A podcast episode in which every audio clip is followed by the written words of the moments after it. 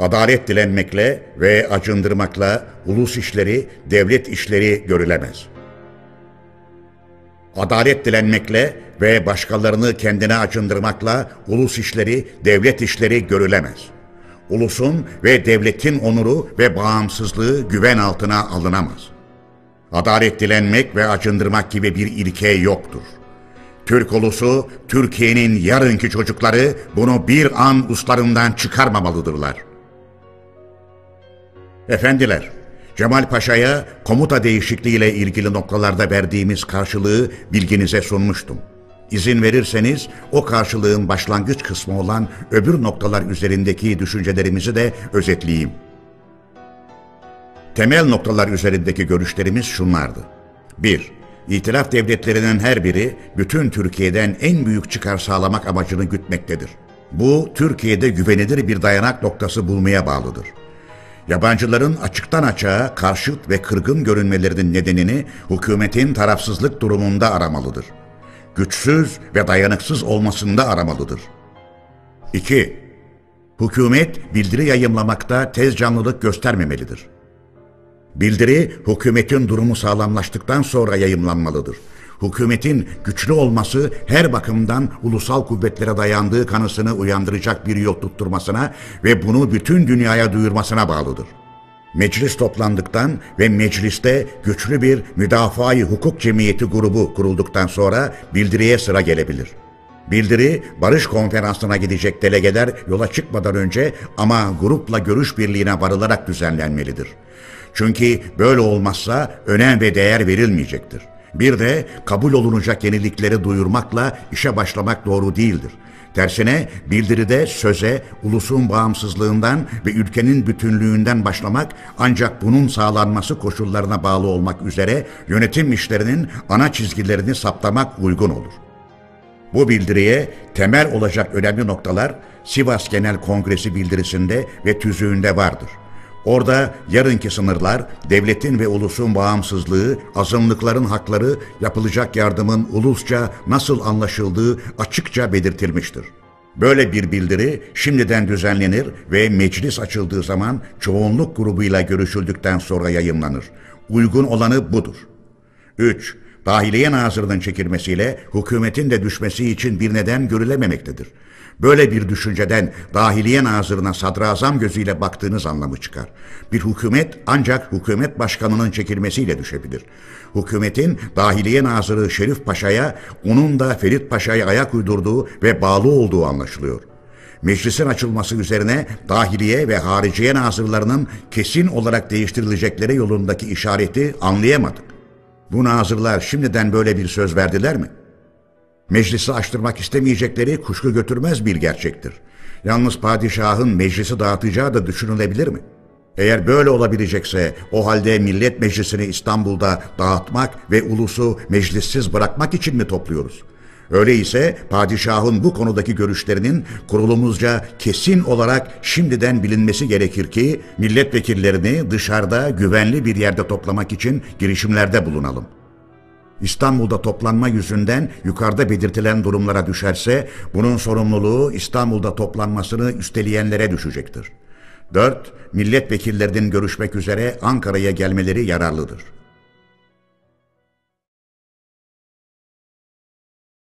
Ankaralılar ile yakından tanışmak için verdiğim konferans. Efendiler, beni gerçekten içten gelen parlak ve güven verici duygularla karşılamış olan Sayın Ankara halkı ile daha yakından tanışmak ve onlarla görüşmek bir ödev olmuştu. Onun için görüşmek üzere çağırdığımız milletvekillerinin gelişlerini beklediğimiz günlerde toplanan Sayın Ankaralılara bir konferans vermiştim. Belge 220. Bu konferansta temel olarak aldığım noktalar üzerinde kısaca konuşayım. Wilson ilkeleri bu ilkelerin 14 maddesinden Türkiye'yi ilgilendirenler vardı. Aslına bakılırsa yenilmiş ve ateşkes anlaşması imzalamış olan Osmanlı Devleti bu ilkelerin gönül okşayıcı ve göz aldatıcı görünüşüyle bir zaman oyalandı. 30 Ekim 1918 günü imzalanan Mondros Ateşkes Anlaşması maddeleri ve özellikle bu maddeler arasında yedincisi beyni yakan ateşli bir ağı idi. Yalnız bu madde yurdun geri kalan kısmını düşmanların almasına hazır bir durumda bulundurmaya yeterdi. İstanbul'da birbiri ardınca gelen ve güçsüz kişilerle kurulan hükümetler onursuz, şerefsiz, aşağılık görünüşleriyle suçsuz ve Tanrı'ya bel bağlamış ulusun simgesi tanındı. Saygıdeğer bir durumda görülmemeye başlandı. Bu yüzden dünyanın uygar devletleri uygarlık gereğini unutacak kadar saygısız oldular. Öteden beri Türk ulusuna karşı dünyanın dört bucağında yapılan en mantıksız propagandalar her zamandan çok dinlenmeye değer görüldü. Dokuz aydan beri başlayan ulusal uyanış ve çalışma durumu ve görünüşü değiştirdi. Daha da çok değiştirecektir. Ulus gerçekleşen birliği sürdürürse ve bağımsızlığı için özveriden çekinmezse başarı kesindir. Erzurum ve Sivas kongrelerinde saptanan ilkeler ulusun ulaşacağı amaçlar için temel olacaktır. Ferit Paşa hükümetini düşünen ulustur. Fakat Ali Rıza Paşa hükümetini iş başına getirme sorumluluğu ulusun değildir. Ama bu konuda uzlaşmış durumdayız. Ankara'ya gelen milletvekilleriyle yaptığım görüşmeler. Efendiler, Şimdi de Ankara'ya gelen milletvekilleriyle ilişki kurmaya ve görüşmeye başlayalım. Milletvekilleri hepsi bir günde ya da çeşitli günlerde topluca bulunamadılar. Tek tek ya da küçük küçük topluluklar olarak gelip gittiler. Bu kişilerin ya da toplulukların hepsine ayrı ayrı hemen aynı temel noktaları günlerce ve birçok kez anlatmak zorunda kaldık. Her şeyden önce iç gücünün, yürek ve vicdan gücünün yüksek tutulması gerekir.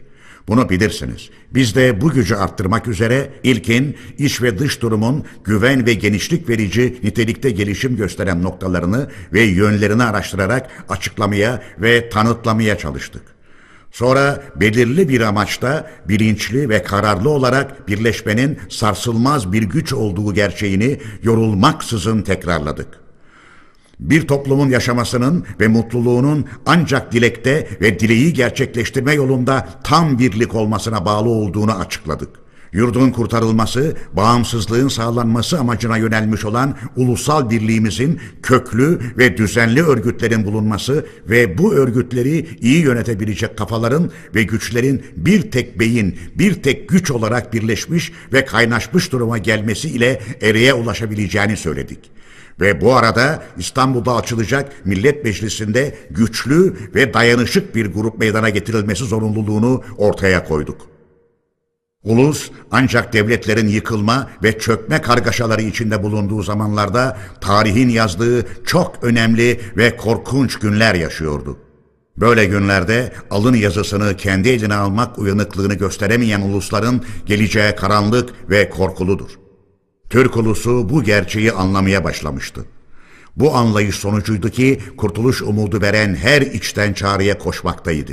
Ancak uzun yüzyılların uyuşturucu yönetim ve eğitiminin etkisinden bir toplumun bir günde bir yılda kurtulabileceğini düşünmek ve kabul etmek doğru değildir.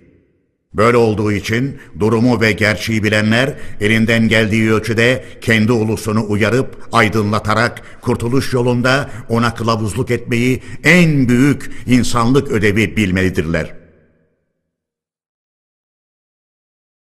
Türk ulusunun en belirgin istek ve inancı kurtuluş. Türk ulusunun yüreğinden, vicdanından kopup gelen en köklü, en belirgin istek ve inanç belli olmuştu. Kurtuluş. Bu kurtuluş çığlığı Türk yurdunun bütün ufuklarında yankılanmaktaydı. Ulustan başka bir açıklama istemenin yeri yoktu. Artık bu isteği dile getirmek kolaydı. Nitekim Erzurum ve Sivas kongrelerinde ulusal istek belirtilmiş ve dile getirilmişti. Bu kongrelerin ilkelerine gönülden bağlı olduklarını söyledikleri için ulusça vekil seçilen kişiler her şeyden önce bu ilkelere bağlı kimselerden bu ilkeleri yayan dernekle ilgisini gösterir, ad ve sanda bir grup kuracaklardı. Müdafaa-i Hukuk Cemiyeti grubu. İşte bu grup ulusal örgüte ve dolayısıyla ulusa dayanarak her nerede olursa olsun ulusun kutsal isteklerini korkmadan dile getirecek ve savunacaktı.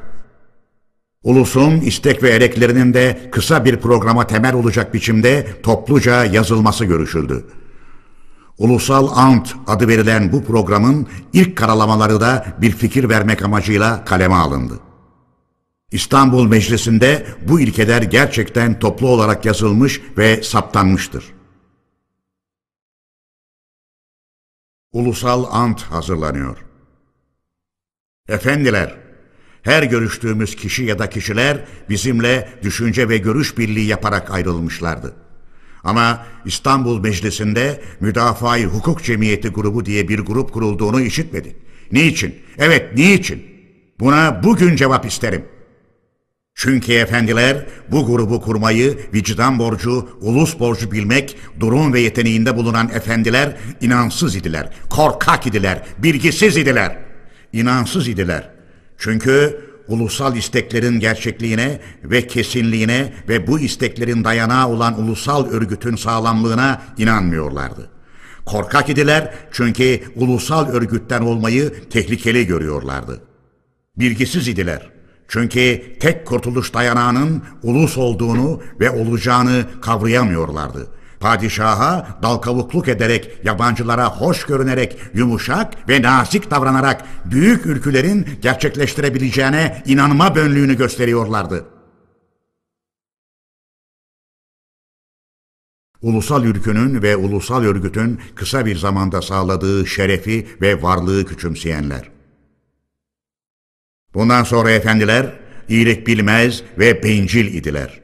Ulusal ülkünün ve ulusal örgütün kısa bir zamanda sağladığı şerefi ve varlığı küçümsüyorlardı. Yaratılan durumun ve varlığın kolayca elde edilebileceği sanısına ve kuruntusuna kapılmakla çirkin büyüklenme duygusuna doyup kanmak istiyorlardı. Erzurum'da, Sivas'ta söylenmiş ve saptanmış bir adı olduğu gibi kabul etmek küçüklük olmaz mıydı? O attan daha anlamlı at mı yoktu? Evet, işittik efendiler. Varmış. Fellahı Vatan Grubu. Efendiler, geçmişle ilgili evreleri ve olayları burada anlatabileceğim çerçeve içinde gerçeğe uygun olarak saptamak kararındayım. Bunun için tam üzerinde bulunduğumuz nokta ile ilgili bir konuyu da açık yürekle bilginize sunacağım. Ankara'da toplanma düşüncesi.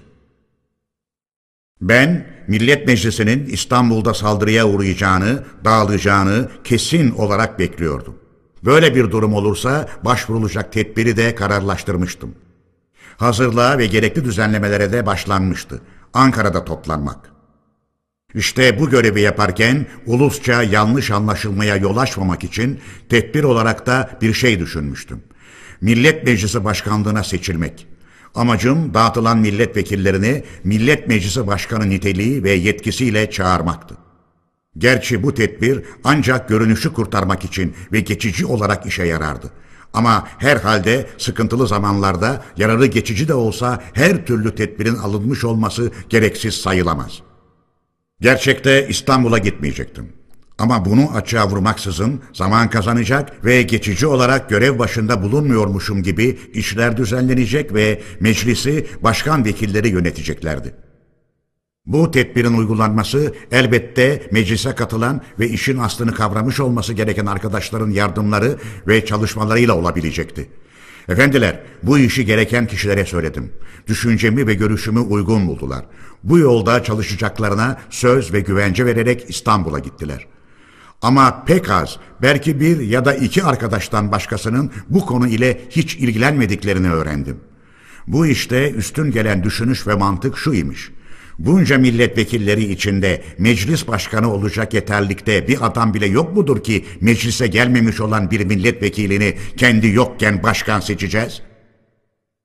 Mecliste bulunan sayın üyeleri bu denli yetersiz göstermek yabancılar üzerinde kötü etki yapmaz mı?'' Bir başka mantık da şu. Meclis başkanlığına Ulusal Kuvvetler Başkanı'nı seçmek, daha ilk günden meclis üzerine kuşku ve saldırı çekmeye yol açmaktır. Akıllı işi değildir. Bu türlü düşünen ve mantık yürütenlerin bana pek de uzak kişiler olmadıklarını görenler susmayı yey tutmuşlar. Efendiler, açıkça söyleyeyim ki bu tedbirin alınmamış olması meclis dağıldıktan sonra beni küçük bir güçlükle karşılaştırmıştır. Bunu da sırası gelince bilginize sunacağım. Harbiye Nazırı Cemal Paşa'nın işten uzaklaştırılması önerisi karşısında Ali Rıza Paşa hükümeti. Efendiler, Millet Meclisi 12 Ocak 1920 günü açılmıştı. Aşağı yukarı 10 gün sonra Harbiye Nazırı'nın 21 Ocak 1920 günlü bir telini aldım. Olduğu gibi bilginize sunuyorum. Geciktirilmesi sorumluluğu gerektirir. Harbiye 21-1-1920 Ankara 20. Kolordu Komutanlığı'na Mustafa Kemal Paşa Hazretlerine İngilizler hükümete verdikleri bir notada benimle Cevat Paşa Hazretlerinin görevden çekilmemizi istediler. Hükümetçe olmaz diye şiddetle bir karşılık verildiyse de durum hükümetin kalmasını ve yalnız benimle Cevat Paşa'nın çekilmemizi gerektirdi. Harbiye Nazırlığına Salih Paşa vekillik edecektir. Hükümeti güç duruma sokacak bir davranışta bulunulmamasını rica ederim. Yoksa durum düşündüğünüzden daha ağır olur. Harbiye Nazırı Cemal Harbiye Nazırı Cemal Paşa Hazretlerine 1. Verilen notayı olduğu gibi gönderir misiniz? 2. Yapılan öneriyi yerine getirmekte tez canlılık göstermeyiniz. Notayı inceledikten sonra görüşlerimizi bildireceğim. Mustafa Kemal Cemal Paşa'nın imzasını gizleyerek verdiği karşılık şuydu. Çok ivedidir.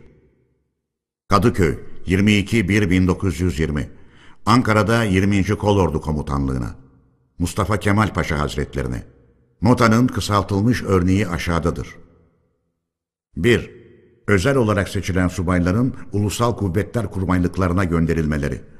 2. 14. Kolordu'dan bir kısım erleri ayırıp terhis ederek ulusal kuvvetlere yollamak. 3. Top kaması ve başka aletler kaçırılması. 4. Zonguldak'tan İstanbul'a gelen taburun geri gönderilmesini geciktirmek. 5. Afyonkarahisar'ından Alaşehir'e alay göndermek. 6. Bursa'dan Bandırma'ya bir alay göndermek. 7. Bu işlerde Harbiye Nazırı ile Genelkurmay Başkanı'nın etkisi olduğu anlaşılmıştır. 48 saat içinde bu iki kişinin görevlerinden uzaklaştırılması. Dikkat buyrulursa Aydın cephesi işi bu notada söz konusu bile değildir. Bu notaya karşılık olarak 1, 2, 3. maddeler yalandır. Dördüncü iş benim zamanımda değildir. Ben başvurmaları üzerine geri gönderdim. Beşinci işte tümen komutanını değiştirdim. Altıncı iş yani Ahmet Anzavur işi de güvenlikle ilgilidir. Bu konuda yazışmalarımız vardır. Şimdi de dosyalar incelenirse anlaşılır denildi. Kabul etmediler. Bunun üzerine üç yol söz konusu oldu. Notaya birinci karşılıktan sonra karşılık vermemek ve içindekilere kulak asmamak. Hükümetin toptan çekilmesi. Benim çekilmem. Birinci yol tutulacak olursa burada bir kötülük çıkmasından korkuldu. İkinci yol tutulursa onların istediklerinin olacağı ve Ferit Paşa'nın iş başına geleceği düşünüldü. Bu duruma göre benim çekilmem ve nazırlığın vekillikle yönetilmesi yeğlendi. Herhalde kararınızın önce bana bildirilmesini rica eder ve sizlere üstün saygılarımı iletirim efendim.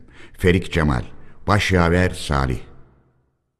Cemal Paşa bu notada Aydın cephesinin söz konusu edilmediğine işaret etmekle bilmem ne demek istiyor. Elbette söz konusu olan Aydın cephesidir. Ona yardım işidir ve ulusal kuvvetlerdir. Yalnız Cemal Paşa bu dokundurmasıyla işleri bu duruma sokanın temsilciler kurulu olduğunu anlatmak istemektedir. Cemal Paşa'ya bu teline karşılık olarak yazdığım telle şu buyruğu verdim. 22.1.1920 Harbiye Nazırı Cemal Paşa Hazretlerine Görevden çekilerek İngilizlerin isteğine uymanız öyle ağır bir durum yaratır ki sizin çekilmemekle ortaya çıkacağını düşündüğünüz durumdan daha ağır olur. Bundan başka Temsilciler Kurulu'nun bir delegesi olan sizin, Temsilciler Kurulu'nun haberi olmaksızın ve dahası onun görüşüne karşıt olarak çekilmeniz kabul edilemez. İngilizlerin sizi zor kullanarak görevden ayırabileceğini bile biz hesaba kattık ve tez elden tedbirler aldık. Şu duruma göre önce notayı olduğu gibi bildirmenizi, sonra olup bitenlerden bilgi vererek kararımızı beklemenizi ve sarsılmaksızın görevinizde kalmanızı kesin olarak istiyoruz.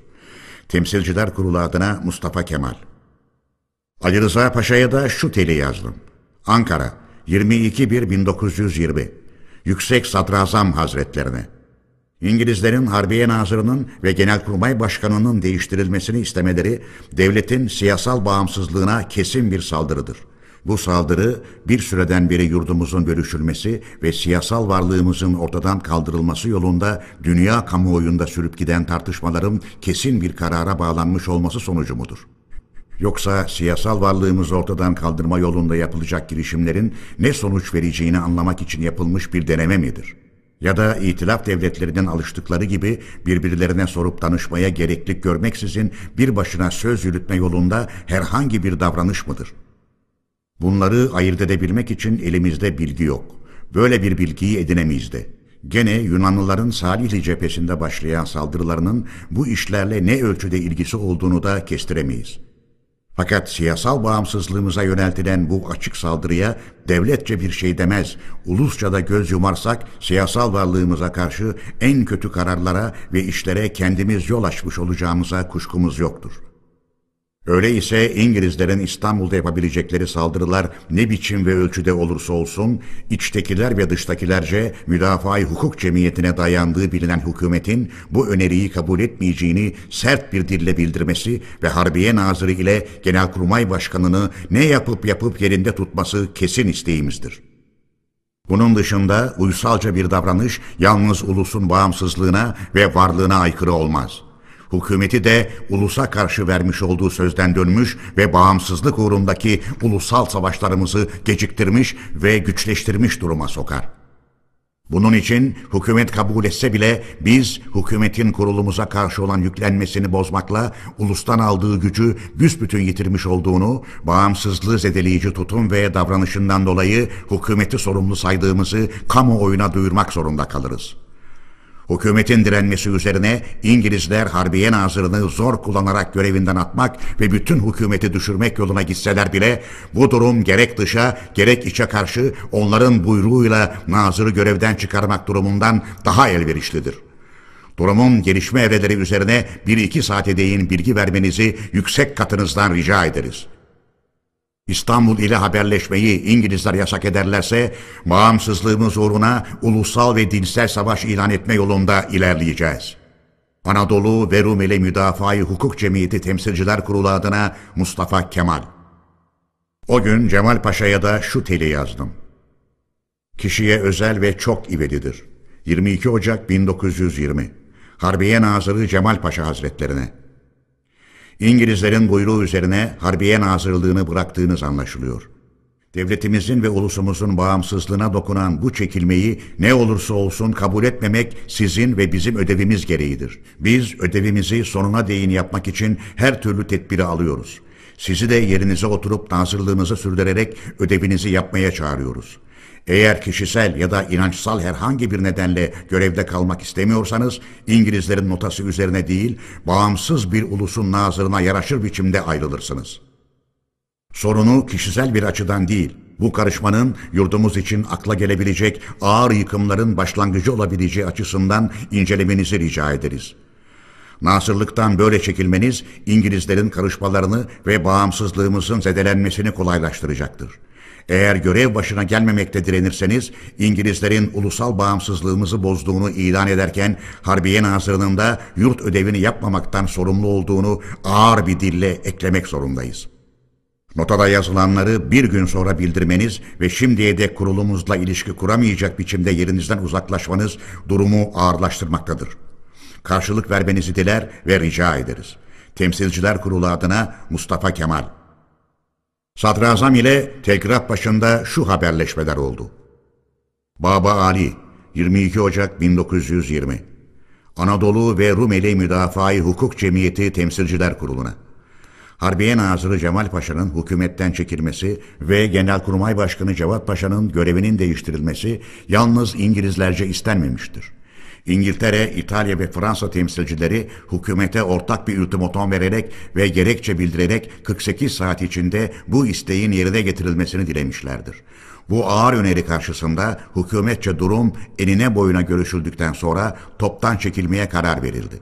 Millet Meclisi toplanmış bulunsaydı hükümetçe başka türlü davranılabilirdi.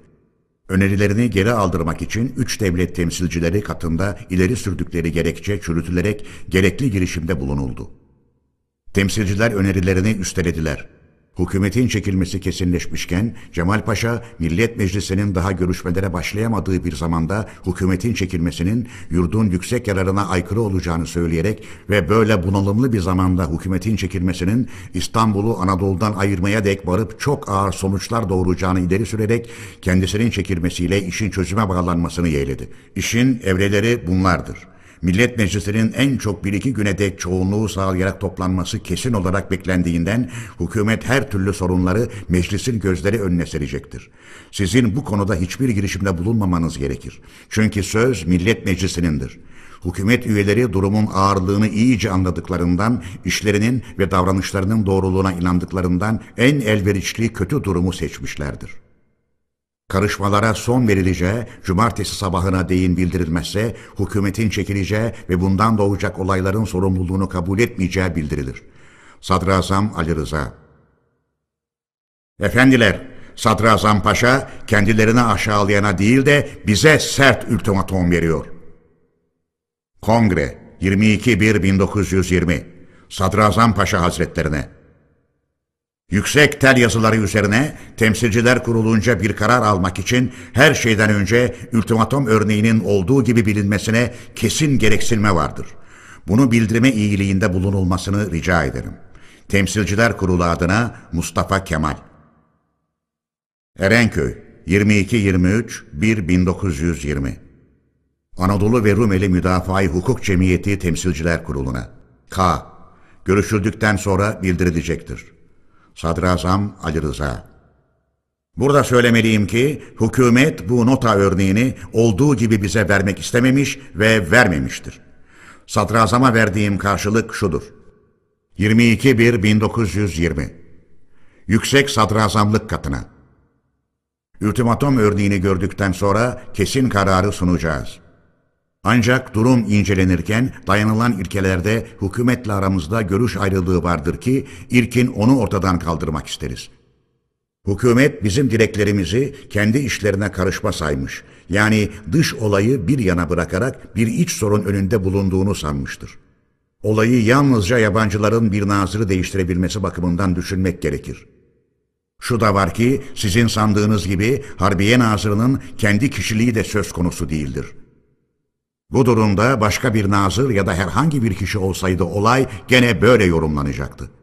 Öte yandan nazırın değiştirilmesini buyuran kuvvetin Millet Meclisi'nin toplanmasına ve hükümetin açıklanmasından sonra meclisin bir karar almasına izin verip vermeyeceği de şu anda belli değildir.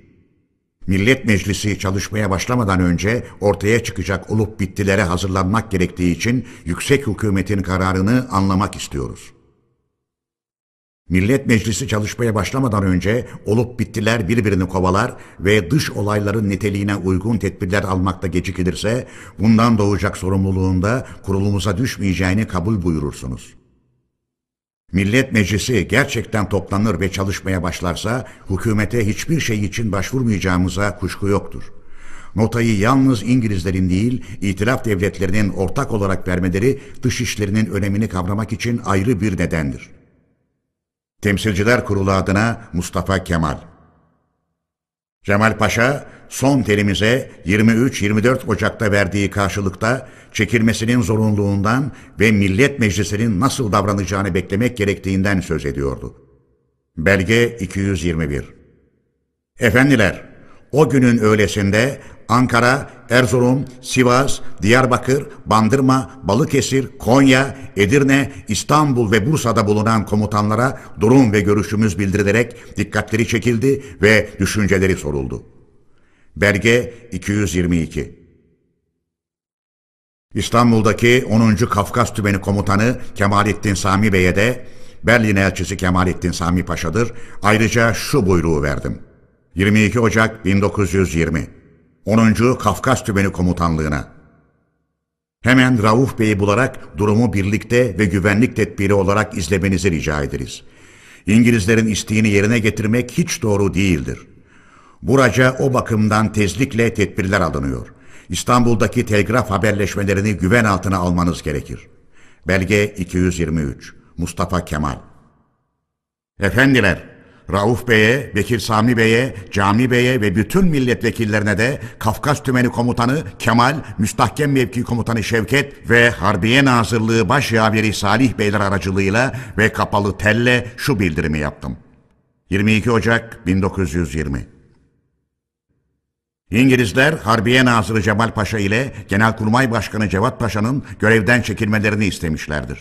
Bu devletin bağımsızlığını ortadan kaldırmaya yönelmiş sert bir girişimdir. Onun için bu girişime karşı ulusun göstereceği her türlü tepki bağımsızlığı korumak için yapılan bir savaş sayılır. Savaşın ilk döneminde ödev milletvekillerine düşmektedir.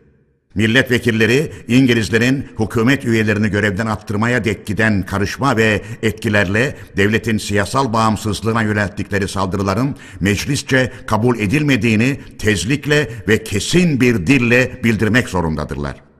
Bunun nasıl yapılacağını kararlaştırarak buraya bildiriniz. Fakat bu işler yürütülürken şu noktaları ne yapıp yapıp sağlamak gerekir. Birincisi, meclisin dağıtılması ile ilgili bir padişah buyruğunun mecliste birdenbire okunması gibi bir durumla karşı karşıya kalınmamalıdır. Eğer böyle bir şeyin olabileceği yolunda en küçük bir kuşku belirirse milletvekillerinin girişimlerini özel toplantılar biçiminde yapmaları yeter sayılır. İkincisi, devletin siyasal bağımsızlığına karşı sert bir girişimde bulunulduğunu, barış konferansına, Avrupa uluslarına, İslam dünyasına ve yurdun her yerine duyurmak gerekir. İngilizler saldırıdan vazgeçmezlerse, meclisin ödevi Anadolu'ya gelmek ve ulusun yönetimini ele almaktır. Bu yürütüm bütün ulusun gücünü varlığında toplamış olan ulusal kuvvetlerce her yönden desteklenecektir. Şimdiden gerekli tedbirler alınmıştır. Temsilciler Kurulu adına Mustafa Kemal. Bu bildirimin örneği olduğu gibi bütün komutanlara bildirildi. Efendiler, ayrıca Rauf Bey'e de 23 Ocak 1920'de 10. Kafkas Tümeni Komutanı aracılığıyla yazdığım kapalı telde Harbiye Nazırı'nın ayrılması bir olup bitti olmakla birlikte bu iş önemlidir. Üzerinde durulacaktır dedim. İtilaf devletleri temsilcileri hükümetimizi istedikleri biçimde kurmak yolunu tutmuş oluyorlardı. Yarın meclisin güven oyu vereceği bir hükümete karşı da böyle davranmalarına yol açılmış oluyordu. Hükümetin ulusa ve basına bilgi vermeden, toptan çekilme yoluna gitmeden boyun eğmesi ulusun bağımsızlığını zedeliyordu. Olayı kapatmayarak hükümeti ulusun bağımsızlığını koruyamadığı için Millet Meclisi'nde açıkça düşürmek gerekti. İşte bütün bunları Rauf Bey'e yazdım.'' Belge 224 Gene o gün 10. Kafkas Tümeni Komutanına ve Rauf Bey'e şu yönergeyi vermiştim. Hükümet, itilaf devletleri temsilcilerinin önerilerini kabul etmemekte direnerek, barış konferansını ulusal ayaklanmadan dolayı Türk hükümetinin düşürülmesine karar verilmiştir, diye bütün dünyaya ilan etmeye zorlamalıydı.'' Hükümetin önceki hükümetler gibi ulusal bağımsızlıktan sessizce bağışta bulunması kişisel yetki bakımından güçsüzlüğünü, anlayış ve kavrayış bakımından da hiçbir zaman güvenilir durumda olmadığını bir daha açıkça göstermiştir. Bunca karışık işleri yaratılış ve düşünüş bakımından bu denli güçsüz kişilerle yürütmeye çalışmanın artık yolu yoktur. Bu duruma göre hükümetin son olaydan ötürü düşürülmesi gerekir. Ulusun genel güvenini kazanabilecek bir hükümetin iş başına gelmesi yolunda çalışınız. Belge 225 Anadolu'da bulunan yabancı subayların tutuklanması kararı. Efendiler, Yabancıların İstanbul'da saldırıları arttırarak nazır ya da milletvekillerinden bazılarını tutuklamaya başlayabileceklerini kestirip böyle bir davranışa karşılık olmak üzere Anadolu'da bulunan yabancı subayların tutuklanmasına karar verdim. Bu kararımı ve buna göre tedbir alınmasını 22 Ocak 1920 günü Ankara, Konya, Sivas ve Erzurum'daki kolordu komutanlarına kişiye özel olarak kapalı telle buyurdum. Belge 226 Efendiler, milletvekillerine yazdığım tele Vasıf, Rauf, Bekir Sami Beylerin birlikte imzaladıkları karşılık geldi. Bu karşılıkta meclis resmi olarak görüşmelere başlayınca günün konusu olan iş dolayısıyla hükümet çekilecektir. O zamana değin durumun esenliği için hükümetin iş başında bırakılması gerekmektedir. Siz bir girişimde bulunmayınız ve karışmayınız. Buyruklarınızı bize bildiriniz. Görüşlerinizin bütün ilgililer katında gereği gibi savrulacağına inanınız denilmekteydi. Belge 227 ben ne hükümete ve ne de meclise bir şey yazmamaya karar vermiş ve artık işi sayın milletvekili arkadaşlarımıza bırakmıştım. Belge 228 Efendiler, İstanbul'daki kişilerin ne gibi öğütlere uyarak davranışlarını düzenlediklerini belirtmek için şu kısa bilgiyi sunayım. Filan siyasal temsilci çok namuslu, doğru sözlü ve Türk dostu imiş. Bu kişi çok içten ve üzüntülü bir dille demiş ki, eğer Harbiye Nazırı ile Cevat Paşa çekilmesiydiler, Harbiye Nazırlığına el konulacaktı. Ulusal kuvvetlerin gösterdiği suskunluk ve dayanç kimilerini çıldırtıyor. Fakat tez canlılık göstermeyin, ezilirsiniz. Bana inanın. Aşağılama varsa yapanlar utansın. Belki daha delilikler olacaktır. Fakat siz hiç delilik yapmayın. İstanbul'daki kişiler biz bu sözlerin temiz yürekle söylendiğinden kuşkulanmıyoruz diyorlardı. Belge 229 Millet Meclisi'ne başkan seçilmem sakıncalı görülüyor. Efendiler, milletvekilleri İstanbul'da toplanmalarından bir hafta sonra başkanlık kurulu seçimi üzerinde ve dolayısıyla meclis başkanlığı üzerinde görüşmeye başlamışlar. Bir yerde işaret etmiştim ki ben meclis başkanı seçilmeye bazı yararlarından ötürü gerekli bir tedbir saymış ve gereken kişilere görüşümü bildirmiştim. İşte anlattığım gibi bu konu üzerinde görüşülmeye başlandığı günlerde 28 Ocak 1920 ve 1 Şubat 1920 günlerinde Rauf Bey'in yolladığı yazılarda bir takım düşüncelerden sonra biz pek büyük sakınca doğuracak olan bu işi ileri sürmekten vazgeçiyoruz denmekte. Belge 230 ve özel gizli bir toplantıda yeniden söz konusu oldu. Şeref Bey seçilmenizin yararlarından söz etti. Seçimde oyların dağılacağı yeniden kesin olarak anlaşıldığından ulusun başında Millet Meclisi'ne gözcü olarak kalmayı öteden beri yeğlediğinizi söyledik ve sizin için alkışlarla içten gösteriler yapıldığını gördük. Genel toplantıda Reşat Hikmet Bey Başkan, Hüseyin Kazım Bey birinci Başkan Vekili ve Hoca Abdülaziz Mecdi Efendi ikinci Başkan Vekili seçildi. Haberi verilmekteydi. Efendiler, benim başkan olmamdan söz eden demek ki yalnız Şeref Bey oluyor. Öteki kişiler başkanlığa seçilmemin niçin söz konusu olduğunu gizli yapıldığı bildirilen bu toplantıda anıştırma yoluyla olsun söylemiyorlar. Sağlam gerekçelere dayanarak benim başkan seçilmemi söz konusu etmeliydiler. Ondan sonra oyların dağılıp dağılmayacağını incelemeliydiler. Yalnız Şeref Bey'in sözleri üzerine genel eğilimin belli olduğu yargısına varmak yerinde bir iş olmayabilirdi. Efendiler, Rauf Bey'in başkanlık konusundaki açıklamasına verdiğim karşılıkta demiştim ki, ileri sürülen sakıncalar önceden enine boyuna düşünülen şeylerdir. Benim başkan olmamı gerektiren nedenler bellidir. Bunlar ulusal kuvvetlerin ulusça kabul edildiğini berkitmek, meclis dağılırsa başkanlıkla ilgili görevleri güvenle yapmak, hayatımızla uyuşmaz bir barış önerisi karşısında ulusal bir savaş yapılırsa maddesel ve tinsel bütün gücünü ulusal savunmaya yöneltmek düşünceleridir. Sözlerinizden savunmayla ilgili bu nedenlerin bugün İstanbul çevresince önemsiz görüldüğü anlaşılıyor. Eğer doğru düşünememek yüzünden ulusal savunmada bugün ya da gelecekte aksaklıklar belirirse sorumluluk yanlışlığı yapanlara düşer. Bu işi benim kişisel düşüncelerle istemediğim yolunda güvence vermeye gereklik yoktur. Efendiler, Harbiye Nazırı'nın ve Genelkurmay Başkanı'nın zorla düşürüldüğünü biliyoruz. Meclis başkanlığına seçilen rahmetli Reşat Hikmet Bey'in bir uydurma nedenle yabancılarca tutuklandığını öğrenmiştik.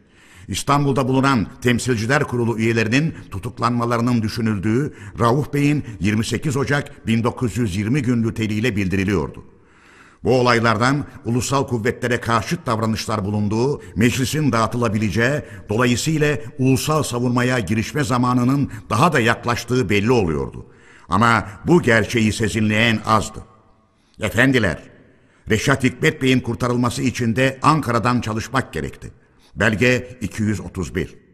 Rauf Bey'in meclis durumunu anlatan 27 Ocak 1920 günlüğü kapalı telinde kaygı uyandıracak bazı cümleler vardı. Örneğin, hükümet başlangıçta çekilmeyi düşünmüş ama çekilmemiştir. Meclisin bugünkü durumu bu işi düzeltmeye elverişli değildir.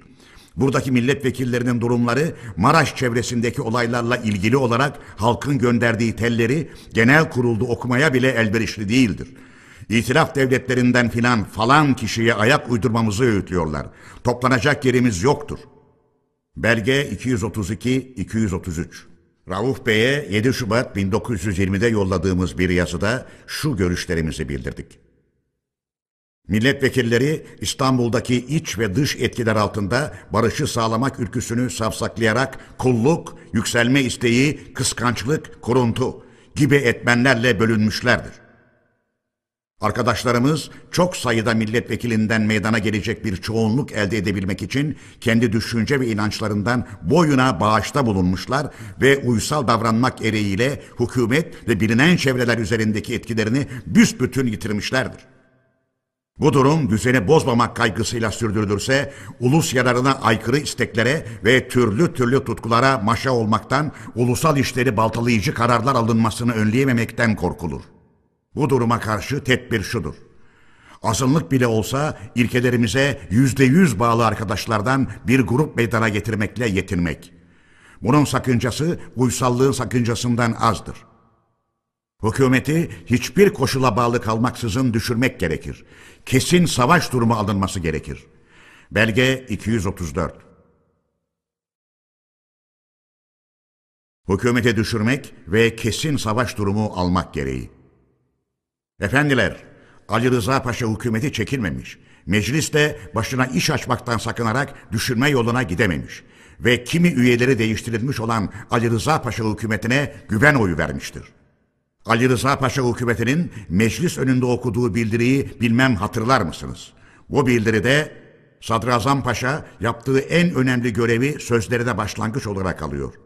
İstanbul hükümeti ile Anadolu arasında haberleşmenin kesilmesine değin varan anlaşmazlığın giderilmesini başardığını, bundan böyle ulusal iradenin yüksek mecliste belireceğini, artık meşrutiyet kurallarına eksiksiz uymaya hiçbir engel düşünmediğini söylüyor. Efendiler, bu sözlerle Temsilciler Kurulu'nun ulusal irade adına iş görmesine ve meşrutiyet kurallarına uygun işlere engel olmasına artık yer olmadığı üstü kapalı olarak anlatılmak isteniyor. Daha dün Millet Meclisi'nin İstanbul'da toplantıda bulunduğu bir sırada ulusal iradeye de uluslararası kurallara da aykırı olarak kendilerinin ve kendileriyle birlikte meclisin ve ulusun nedenli ağır bir saldırıya uğradığını söylemeyi gerekli görmeyen sadrazam gene temsilciler kurulunu curnal ederek yüreğini soğutmaya çalışıyor ve bizim sayın milletvekili arkadaşlarımız da bu sözleri tam bir sessizlikle dinleyebiliyorlar. Hükümet siyasal topluluklara karşı tarafsızlıktan ayrılmadığını ve ayrılmayacağını belirttikten sonra bugüne değin elde ettiği başarıların değerlendirilmesini meclise bırakıyor. Sadrazam devlet işlerinin düzeltilmesi gerektiğini söylemekle Osmanlı Devleti'nin her yabancı devlet baskısı karşısında kaldıkça izlediği eski yöntemi yeniden dirilterek dünya kamuoyuna yeni düzeltmelerle girişileceği yolunda söz veriyor. Yerinde yönetime geniş ölçüde yer vereceğiz. Azınlıkların haklarını güven altına almak için nısbi temsil yöntemini kuracağız. Adalet, maliye, bayındırlık ve güvenlik işlerinde, dahası sivil yönetim işlerinde bile yabancılara yeterince denetleme yetkisi vereceğiz. Diyerek düşündükleri düzeltmelerin ilkelerini sayıyor. Sadrazam Paşa dış işlerinden söz ederken de ateşkes anlaşması hükümlerinden ayrılmamak hükümetçe gerekli görülmektedir diye söz veriyor. Öte yandan İzmir'e Yunanlıların girişi yüzünden meydana gelen ayaklanmayı sona erdirecek ancak barıştır demekle yetiniyor. Ve dayancın ve sağ görünün güçlüğü kolaylığa döndüreceğine tam kanısı olduğunu söyleyerek bildirisini bitiriyor. Belge 235 Ali Rıza Paşa'nın ve hükümetinin iç yüzü. Efendiler, Millet Meclisi'nce onaylanan bu bildiriyi inceleyip yorumlamakla burada vakit geçirmeyi gereksiz sayarım. Yalnız efendiler, Sadrazam Ali Rıza Paşa'nın ve hükümetinin iç yüzünü ve utanmazlığını gösteren bir belgeyi olduğu gibi bilginize sunmama izin vermenizi rica edeceğim. Çok ivedidir. İstanbul'dan 14 Şubat 1920 İllere ve bağımsız sancaklara. Bu kez Millet Meclisi'nde okunup büyük bir çoğunlukla onaylanan ve hükümete güven oyu verilmesine temel olan programın önemli noktalarından birinde belirtildiği üzere artık Millet Meclisi toplanarak ulusun her türlü isteklerinin belireceği yer niteliğiyle Tanrı'ya şükür çalışmaya başladığına göre meşrutiyet kurallarının bütün engel ve etkilerinden uzak olarak eksiksiz işlemesi gereken yurdumuzda Millet Meclisi'nden başka yerde ulusal irade adına söz söylemeye ve istekler ileri sürmeye yer ve yol yoktur. Böyle davranışların hükümet işlerine karışma sayılıp cezalandırılması gerektiği bildirilir. Sadrazam Ali Rıza Efendiler, böyle bir genelgeye ne gerek vardı? Temsilciler kurulunu ulus gözünde küçük düşürmekte, onun cezalandırılabileceğinden söz etmekte ne yarar vardı? Eğer Temsilciler Kurulu zaman zaman hükümetin dikkatini çekmeye gereklik görüyor idiyse, bu davranışının nedenli temiz ve yüksek düşüncelerle olduğundan ve nedenli yurtsal zorunluluklarla yapıldığından daha da kuşku duyulabilir miydi? Temsilciler Kurulu'nu dolayısıyla ulusun birliğini ve davranışını ortadan kaldırmayı başlıca erek bilen hükümet, Aydın, Adana, Maraş, Urfa, Antep cephelerinde yapılmakta olan çarpışmalardan ise hiç de duygulanmış gibi görünmüyordu. Yabancı devletlerin doğrudan doğruya hükümete yapmış oldukları saldırıdan hükümet üzüntü duymuyordu. Şunu da açık olarak söylemeliyim ki her türlü ulusal isteklerin belirdiği tek yer olması gereken Millet Meclisi'nin Sadrazam Paşa'nın Tanrı'ya teşekkür ederek söylediği gibi daha çalışmaya başladığı da ne yazık ki görülmüyordu. Efendiler, Sadrazam'ın bu bildirisi üzerine biz de şu genel bildirimle ulusun dikkatini çekmeyi gerekli gördük. Genelge, tel, 17-2-1920 Ulusal iradenin yasaya göre belirdiği yer olan Millet Meclisi'ni açarak ulusal egemenliği berkitmeyi başaran cemiyetimizin en önemli ve en köklü ödevlerinden biri de ulusal isteklere uygun ilkelere göre bir barış yapılıncaya dek ulusal birliği korumaktır. Cemiyetimiz her güçlüğü yenerek yurdu ve ulusal varlığı koruma yolundaki kurtarıcı çalışmalarını ulusal amacın gerçekleştirilmesine değin daha büyük bir dayanç ve inançla sürdürecektir. Bundan dolayı yaşama ve var olma temeline dayanan ulusal örgütlerimizin yurdun her köşesinde genelleşerek ve yayılarak örgenleşmesinin eskisi gibi sürdürülmesini bütün merkez ve yönetim kurullarından bir kez daha önemli rica ederiz. Anadolu ve Rumeli Müdafaa-i Hukuk Cemiyeti Temsilciler Kurulu adına Mustafa Kemal Aldatıcı sözler ve ağır karalamalar Efendiler, İstanbul'dan gelen 19 Şubat 1920 günlü yazıda İngiltere Devleti Dışişleri Bakanlığı'nın İstanbul'daki siyasal temsilciliğine gönderdiği siyasal temsilciliğinde resmi olarak hükümete ulaştırdığı sözlü bildirimde padişahlık başkentinin Osmanlı Devleti'ne bırakıldığı bildirilmiş fakat bununla birlikte Ermeni kırımının durdurulması ve Yunanlılarla bütün itilaf kuvvetlerine karşı olan tutumumuzun değiştirilmesi istenmiş. Yoksa barış koşullarımızın değiştirilebileceği de eklenmiştir denilmekte ve bazı şeyler özellikle sızıltıya yol açacak en küçük olaylara bile meydan bırakılmaması öğütlenmekteydi. Efendiler, bu sözlü bildirimin anlamı ve kapsamı ne olabilirdi? Yunanlıların, Fransızların ve başkalarının elinde bulunan yurt parçalarından başka İstanbul'un da alınması kararlaştırılmıştı. Fakat ileri sürülen koşula uyulursa İstanbul'u almaktan vazgeçeceğiz mi denilmek isteniyordu. Yoksa Yunanlıların, Fransızların, İtalyanların yurdumuza girmeleri aslında geçicidir. İtilaf devletleri yalnız İstanbul'u alacaktı. Fakat önerdikleri koşula uyarsak onu da bırakacaklardır anlamı mı çıkarılıyordu? Yoksa efendiler Yunanlıların, Fransızların, İtalyanların yurda girişleri bir olup bittidir. İstanbul'un alınması da düşünülmektedir. Fakat Yunanlıları, Fransızları, İtalyanları girdikleri bölgelerde esenlik ve güvenlik içinde bırakırsanız, onların girişini kabul ettiğinizi edimli olarak gösterirseniz, İstanbul'u almak düşüncesinden vazgeçeriz mi denilmek isteniyordu. Ya da efendiler, İtilaf devletleri düşman eline düşmüş bölgelerdeki düşman kuvvetlerine karşı ulusal kuvvetlerin kurduğu cepheleri bozdurmayı, açtığı savaşları ve giriştiği hareketleri durdurmayı İstanbul hükümetinin başaramayacağını iyice anladıkları için Yunanlılarla birlikte İtilaf devletlerine yapılan saldırının önlenememiş ve aslı olmayan Ermeni kırımına son verilmemiş olduğu gibi uydurma nedenlerle İstanbul'u da mı almak düşüncesindeydiler? Sonraki olaylar bu son görüşün doğru olduğunu göstermiştir sanırım. Fakat İstanbul hükümetinin İngiliz temsilciliğinin önerisinden böyle bir anlam çıkarmaya yanaşmadığı, tersine bundan umuda kapıldığı görülüyordu. Efendiler, yapılan önerinin nedenli yersiz olduğu üzerinde bir fikir verebilmek için biz de o günlerde ilgili bazı durumları hatırlayalım. Kuşku edilmemek gerekirdi ki Ermeni kırımı üzerine söylenen sözler gerçeğe uygun değildi. Tam tersine güney bölgelerinde yabancı kuvvetlerce silahlandırılan Ermeniler koruyucularından yüz bularak bulundukları yerlerdeki Müslümanlara saldırmaktaydılar. Öç alma düşüncesiyle her yerde acımaksızın öldürme ve yok etme yolunu tutmaktaydılar. Maraş'taki o acıklı olay bu yüzden meydana gelmişti. Yabancı kuvvetlerle birleşen Ermeniler top ve ağır makineli tüfeklerle Maraş gibi eski bir Müslüman şehrini yerle bir etmişlerdi. Binlerce güçsüz ve günahsız ana ve çocukları tepeleyip yok etmişlerdi. Tarihte bir benzeri görülmemiş olan bu yırtıcılığı yapanlar Ermenilerdi. Müslümanlar ancak namuslarını ve hayatlarını korumak kaygısıyla karşı koymuşlar ve savunmada bulunmuşlardı. 20 gün süren Maraş kırımında Müslümanlarla birlikte şehirde kalan Amerikalıların bu olay üzerine İstanbul'daki temsilciliklerde çektikleri tel bu acıklı olayı yaratanları yalanlanamaz bir biçimde göstermekteydi.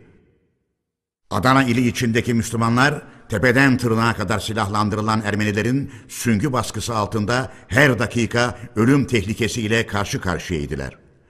Canını ve bağımsızlığını korumaktan başka bir şey istemeyen Müslümanlara karşı uygulanan bu zulüm ve yok etme siyasası uygar insanlığın dikkatini çekecek, acıma duygularını uyandıracak nitelikteyken olayların tam tersini ileri sürmek ve bundan vazgeçilmesini istemek gibi bir davranışa nasıl güvenilebilirdi? İzmir ve Aydın bölgesinde durum buna benzer ve belki daha da acıklı değil miydi? Yunanlılar her gün kuvvetlerini, savaş gereçlerini arttırıyor ve saldırı hazırlıklarını tamamlıyorlardı. Bir yandan da bölge bölge saldırıdan geri durmuyorlardı. O günlerde İzmir'e yeniden bir piyade alayı ile iyi donatılmış bir süvari alayı ve 24 tane yük otomobiliyle pek çok yük arabası, 6 tane top ve birçok savaş geleci çıkarıldığı ve cephelere çokça cephane gönderilmekte olduğu anlaşılmıştı. Gerçek olan şu idi ki ulusumuz hiçbir yerde hiçbir yabancıya nedensiz saldırmıyordu. Şu duruma göre efendiler, yurdumuza giren düşmanların çekildiklerini görmeden ya da hiç olmazsa çekilecekleri kanısına tam olarak varmadan aldatıcı sözlere gereğinden çok önem vermek akıllı işi miydi? Ülkenin geleceğine tek dayanak noktası olarak kalmış bulunan ulusal kuvvetleri dağıtma ereğini güden bu gibi öneri ve girişimleri anlamakta güçlük var mıydı?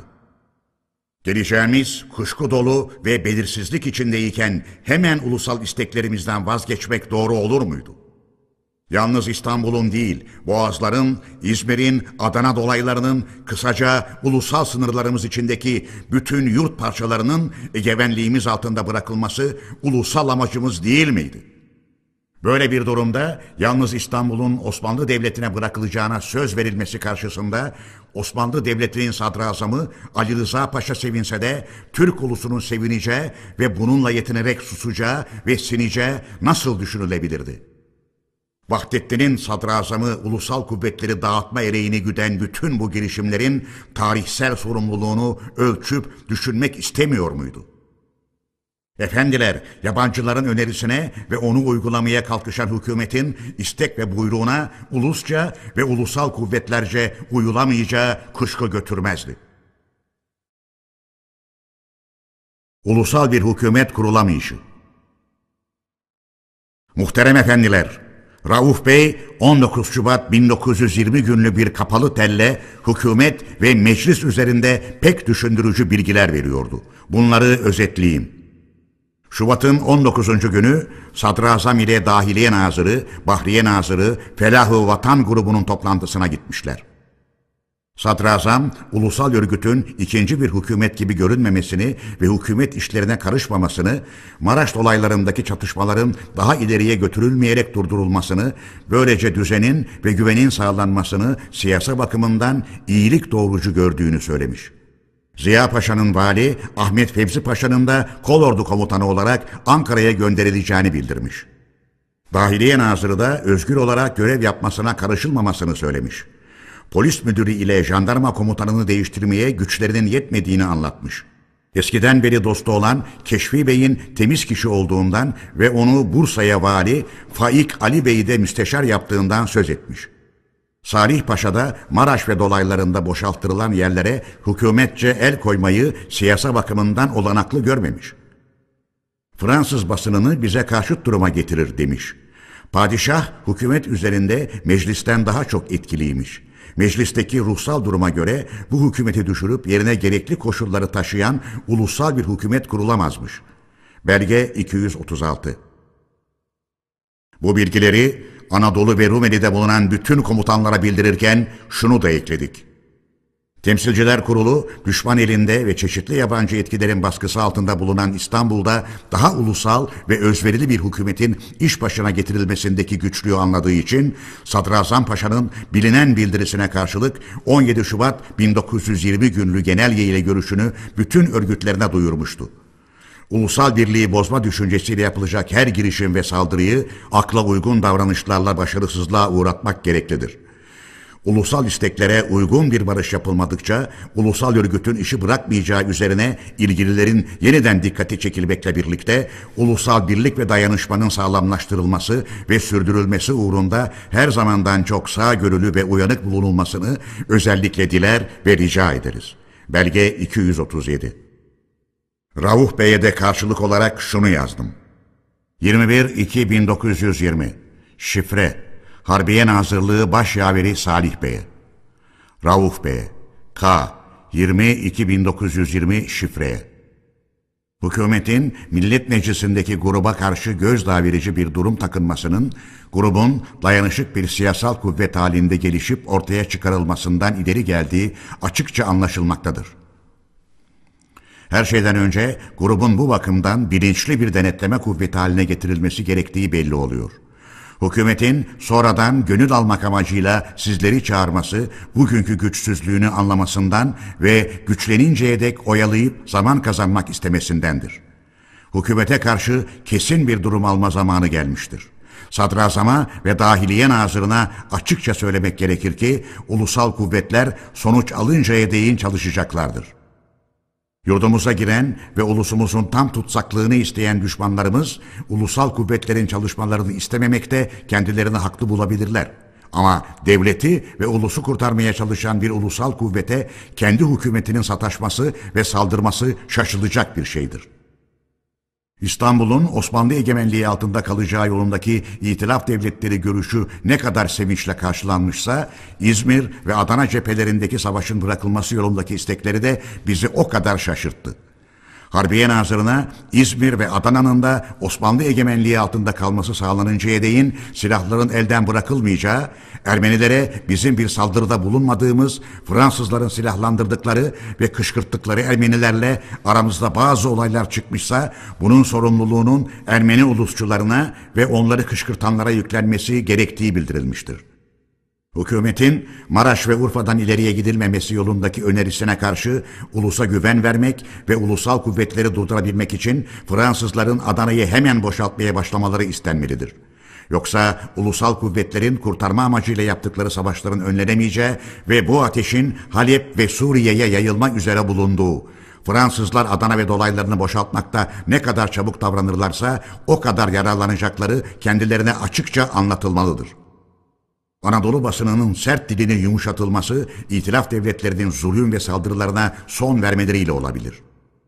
Bunca haksızlıklara, zulümlere, dahası kırımlara karşı çığlık koparan suçsuz bir ulusu susturmak gibi bir zulüm bizden istenmemelidir. Doğrusu aranırsa dünyanın her bucağında basın bu denli sıkı bağlardan sıyrılmış olup özgür ve serbesttir. Akbaş cephesinden bir kısmının İngilizlere geri verilmesi için hiçbir yardımda bulunmamanızı isterdik. Boş bir fişek kovanının bile İngilizlere geri verilmemesi daha uygun olur düşüncesindeyiz. Hükümet, itiraf devletlerine karşı böyle yapmacıklı gönül alma gösterilerinde bulunmakla onları bize acındırabileceğini ve bu iki yüzlü davranışların barış koşullarını değiştirmeye etki yapacağını sanıyorsa kendilerinin aymazlığına acırız.'' Kısacası barışımızın söz konusu olduğu bu önemli zamanda ulusal kuvvetleri güçsüz göstererek her davranışın ulusal kaderimiz üzerinde uğursuz bir etki yaratacağı kuşkusuz olduğundan meclisteki arkadaşlara düşen denetleme görevinin en büyük özveriyle yapılmasını özellikle rica ederiz. Temsilciler Kurulu adına Mustafa Kemal Ulusal kuvvetlerin çalışmalarını sürdürmesi konusunda kamuoyunun yoklanması. Efendiler, o sırada duyulan gereksinme üzerine Rauf Bey'e gene o gün şu teli de yazdım. Bu gereksinme Temsilciler Kurulu'nun ve ulusal kuvvetlerin çalışmalarını sürdürmesi konusunda kamuoyunu yoklamaktı. Rauf Bey'e yazdığım bu teli Erzurum'da Kazım Karabekir Paşa'ya da çektirmiştim. Çok ivedi olup geciktirilemez. 21-2-1920 Rauf Bey'e Anadolu ve Rumeli Müdafaa-i Hukuk Cemiyeti'nin durumunu değiştirmeye yetkili olacak kongrenin yapılması, tüzüğümüzün sonuncu maddesi gereğince Millet Meclisi'nin tam güvenlik ve özgürlük içinde yasama görevini yaptığını bildirmesine bağlıdır. Temsilciler Kurulu'nun genel örgütün başında barışa değin durumunu değiştirmemesi gerektiği bütün arkadaşların uygun görmeleri ve üstelemeleri üzerine kabul edilmiştir. Oysa hükümetçe özendirilen muhalif gazetelerin sataşmaları, senatonun açık saldırıları, hükümetin tutumu ve yürütümü, özellikle Sadrazam Paşa'nın bildirisi ve Millet Meclisi'nde ulusal kuvvetlerin türe dışı olduğunu ileri sürüp alkışlanan söylevler, kamuoyuna ulusal örgütlerden yüz çevirtmekte ve temsilciler kurulumuzu güç bir duruma sokmaktadır. Bir yandan Zeynel Abidin, Hoca Sabri, Said Molla gibi kişilerin padişahın isteğine dayanarak ve yalnız ulusal kuvvetleri ortadan kaldırmak amacıyla her yerde kurmaya çalıştıkları Teali İslam Cemiyeti adı altındaki kuruluşlar ulusal örgütlere açıkça saldırılara başlamışlardır. Örneğin Niğde ve Nevşehir'de. Bu ayın 19. günü Millet Meclisi açıldı ulusal örgütleri padişahımız istemiyor gibi sözlerle halkı açık toplantılar ve gösteriler yapmaya sürüklemişlerdir. Bu tutumu Sadrazam Paşa'nın bildirisini alan kimi görevliler de desteklemişlerdir. Bu olayın Konya'ya ve her yere yayılması umulmaz değildir. Onun için bir, hükümetin ulusal kuvvetleri tutmaktan yana olup olmadığını kesin olarak bildirmesi istenmelidir. 2. Felah-ı Vatan grubunun söz konusu olan tam güven ve özgürlük içinde olduğunu ve ulusal kuvvetleri dağıtmak gereğine inandığını bildirmeli ya da tersine öngörüyor ve ulusal kuvvetlerin daha tutulmasına gereksinme duyuyorsa ona göre hükümetin dikkatini çekmekle birlikte mecliste de gereğince savunmalıdır. Bu konunun grupça görüşülüp tartışılması gerektiği düşüncesindeyiz. 3 ulusal örgüt ve kuvvetlerin ortadan kaldırılması yurt yararı için yeğlenirse İzmir, Maraş cephelerinde ve öteki cephelerde bulunan düşman kuvvetlerine karşı hükümetçe gereken tedbirlerin alınması sağlama bağlanmalıdır. Yukarıdaki dilek ve düşüncelerimizin büyük bir önemli dikkate alınmasını, gereğinin yapılmasını ve bizi de güç durumdan kurtarmak için sonucunun çok tezlikle bildirilmesini rica ederiz.''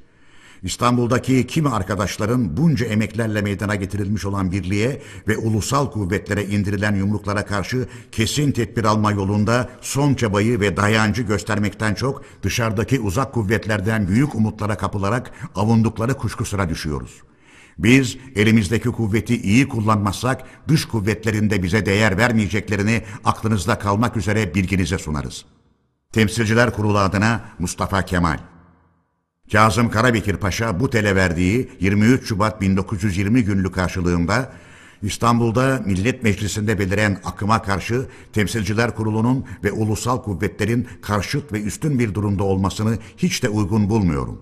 Ancak Temsilciler Kurulu'nun bu işin içinden onuruyla çekilmesini, işin sorumluluğunu ve duruma göre alınacak kararları Millet Meclisi'nin namusuna ve yurtseverliğine bırakmasını düşünüyorum.''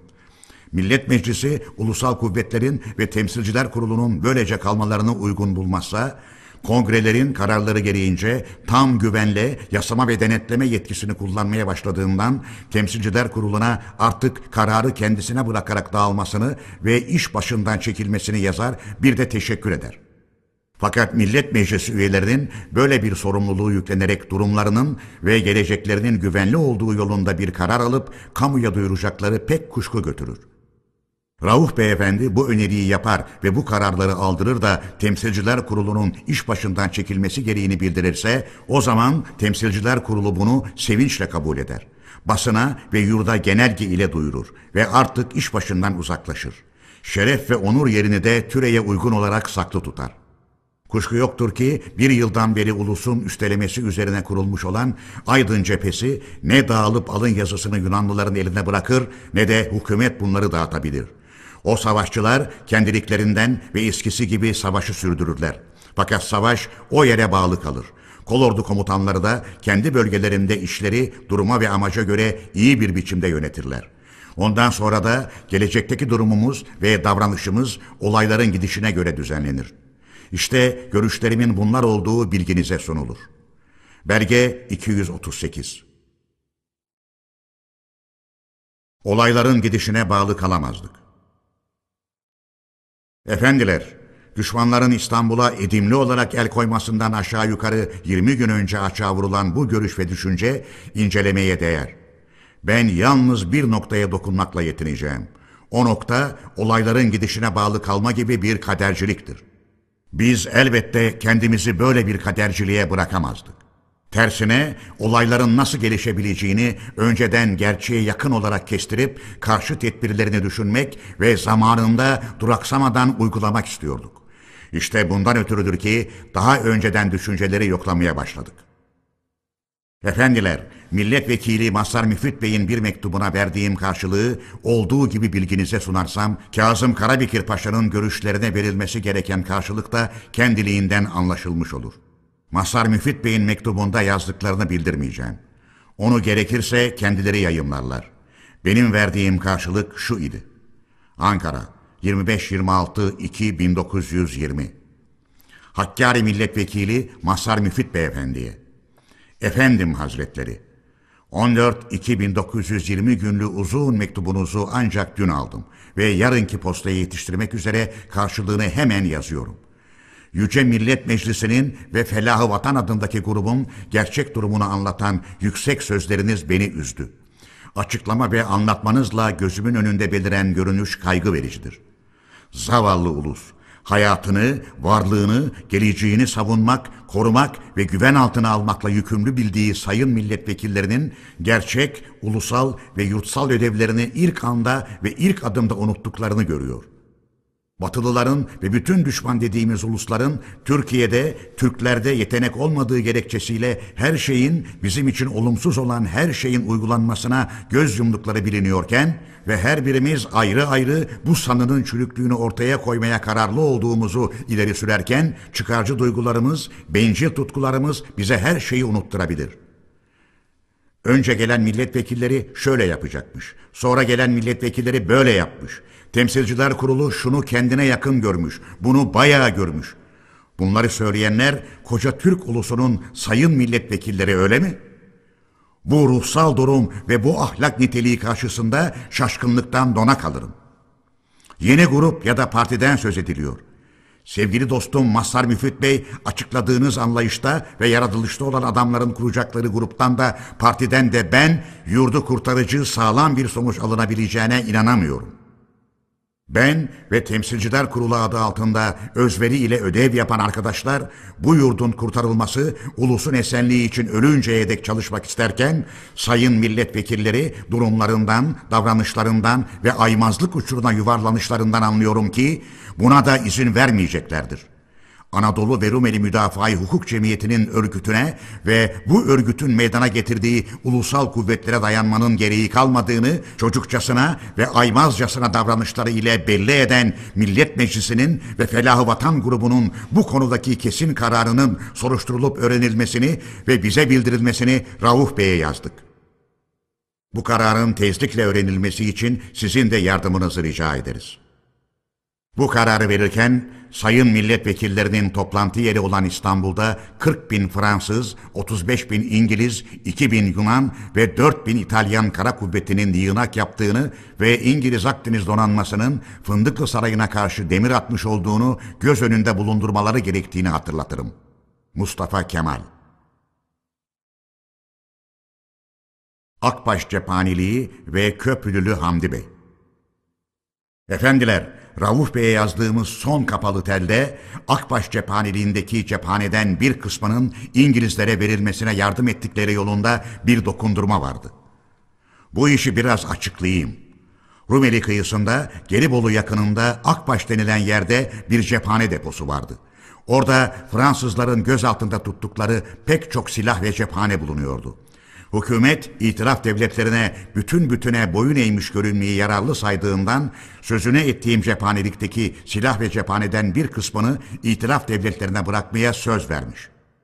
Onlar da Frangel ordusuna göndereceklermiş. Rusya'ya götürmek için bir Rus vapuru da Gelibolu'ya gelmiş.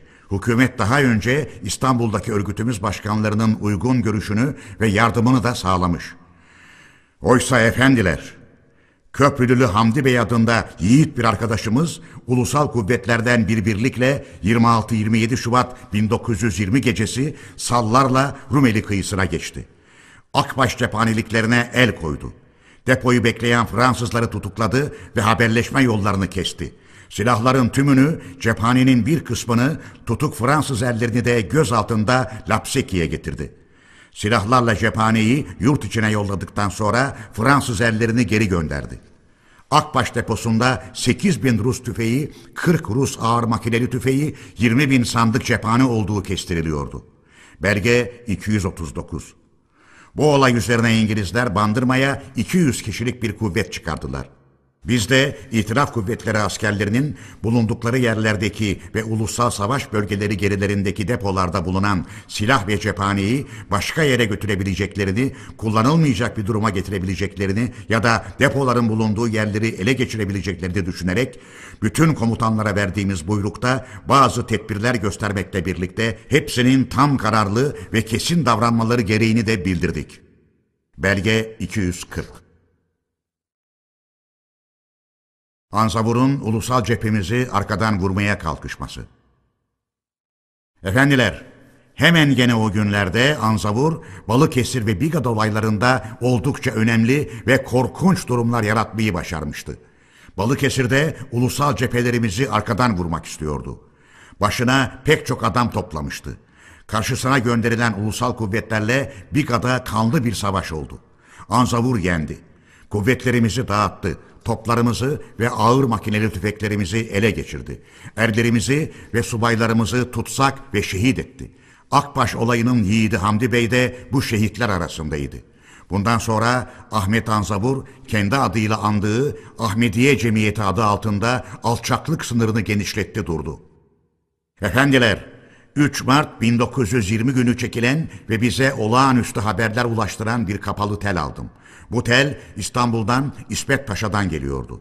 İsmet Paşa ben Ankara'ya geldikten sonra Ankara'ya yanıma gelmişti. Birlikte çalışıyorduk. Fakat Cemal Paşa'dan sonra Harbiye Nazırlığına Fevzi Paşa Hazretleri geldi.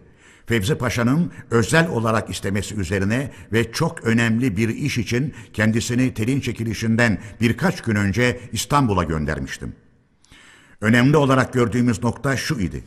Yunanlılar saldırıya hazırlanıyorlardı. Buna karşı akla yatkın davranış bütün kuvvetleri hazırlayarak düzenli bir savaşa girmekti.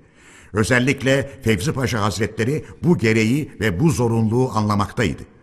İşte bu hazırlığı yapmak üzere İsmet Paşa'nın İstanbul'da bulunması ve dahası Genelkurmay Başkanlığı'na resmi olarak atanıp çalıştırılması çok yararlı olacaktı. Bu düşünceyle onun İstanbul'a gitmesini gerekli görmüştüm. İsmet Paşa'nın tel yazısı şudur. Harbiye 3-3-1920 Mustafa Kemal Paşa Hazretlerine Alınan bilgiye göre İstanbul'da bir dernek kurulmuş ve bu dernek İngilizlerle birlik olarak şu kararları almış.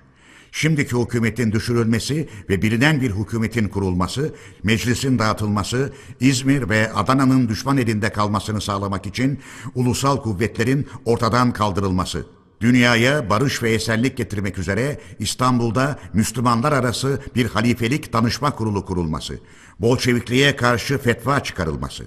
Nazır Paşa bu derneğin giriştiği işlere önem veriyor. Anadolu'daki Anzavur'un yaptıkları bu kararlara dayandığı gibi İngilizlerin hükümete en çok baskı yapmaları da bundan gelmektedir. Bilgi olarak sunmamı istediler. İsmet. Harbiye Nazırlığı Başyaveri Binbaşı Salih. Ali Rıza Paşa hükümetinin çekilmesi. Efendiler, biliyorsunuz ki İngiliz temsilcisi Yunanlılarla birlikte bütün itilaf kuvvetlerine karşı savaşa son verilmesini hükümete önermişti. Ve bu sağlanırsa İstanbul'un Osmanlı Devleti'ne bırakılacağı yolunda yaldızlı bir söz de vermişti. Fakat İstanbul'da bu öneri yapılırken Şubat'ın 18., 19. ve 20. günlerinde Yunanlıların da İzmir'e yeni kuvvet, taşıt, pek çok cephane getirdiğini ve cephelere yollayarak yeni bir saldırıya hazırlandığını biz biliyorduk. Bu bilgimizi hükümet işlerine karışmayınız yaygarasına bakmaksızın İstanbul hükümetine de duyurarak dikkatini çekmekten geri kalmadık. Yunanlılar böylece saldırıya hazırlanırken Ali Rıza Paşa hükümeti başka bir öneri karşısında kalıyor. Yunanlılar karşısında bulunan ulusal kuvvetleri 3 kilometre geri aldırmak. Ali Rıza Paşa hükümetinin bunu yapamayacağı besbelliydi ama amaç onun düşürülmesiydi. Sadrazam ister istemez bu önerinin yerine getirilemeyeceğini karşılık olarak bildirmiş. 3 Mart 1920 günü Yunanlılar saldırıya başladılar. Gölcük yaylasıyla Bozdağ'ı ele geçirdiler. İşte bu olay üzerine Ali Rıza Paşa'nın düşünebildiği tek çıkar yol yerinde daha fazla kalmaktan vazgeçerek hemen çekilip bu sorumlu işten yakayı sıyırmak olmuştur. Çünkü ulusal savaşı durdurma konusunda yapılan öneriyi yerine getirmeye çalışmış fakat başaramamış olan Ali Rıza Paşa bu kez de öneriyi uygulattıracağım diye söz verip de bunu başaramazsa itilaf devletlerince sorumlu tutulması da akla gelemez miydi?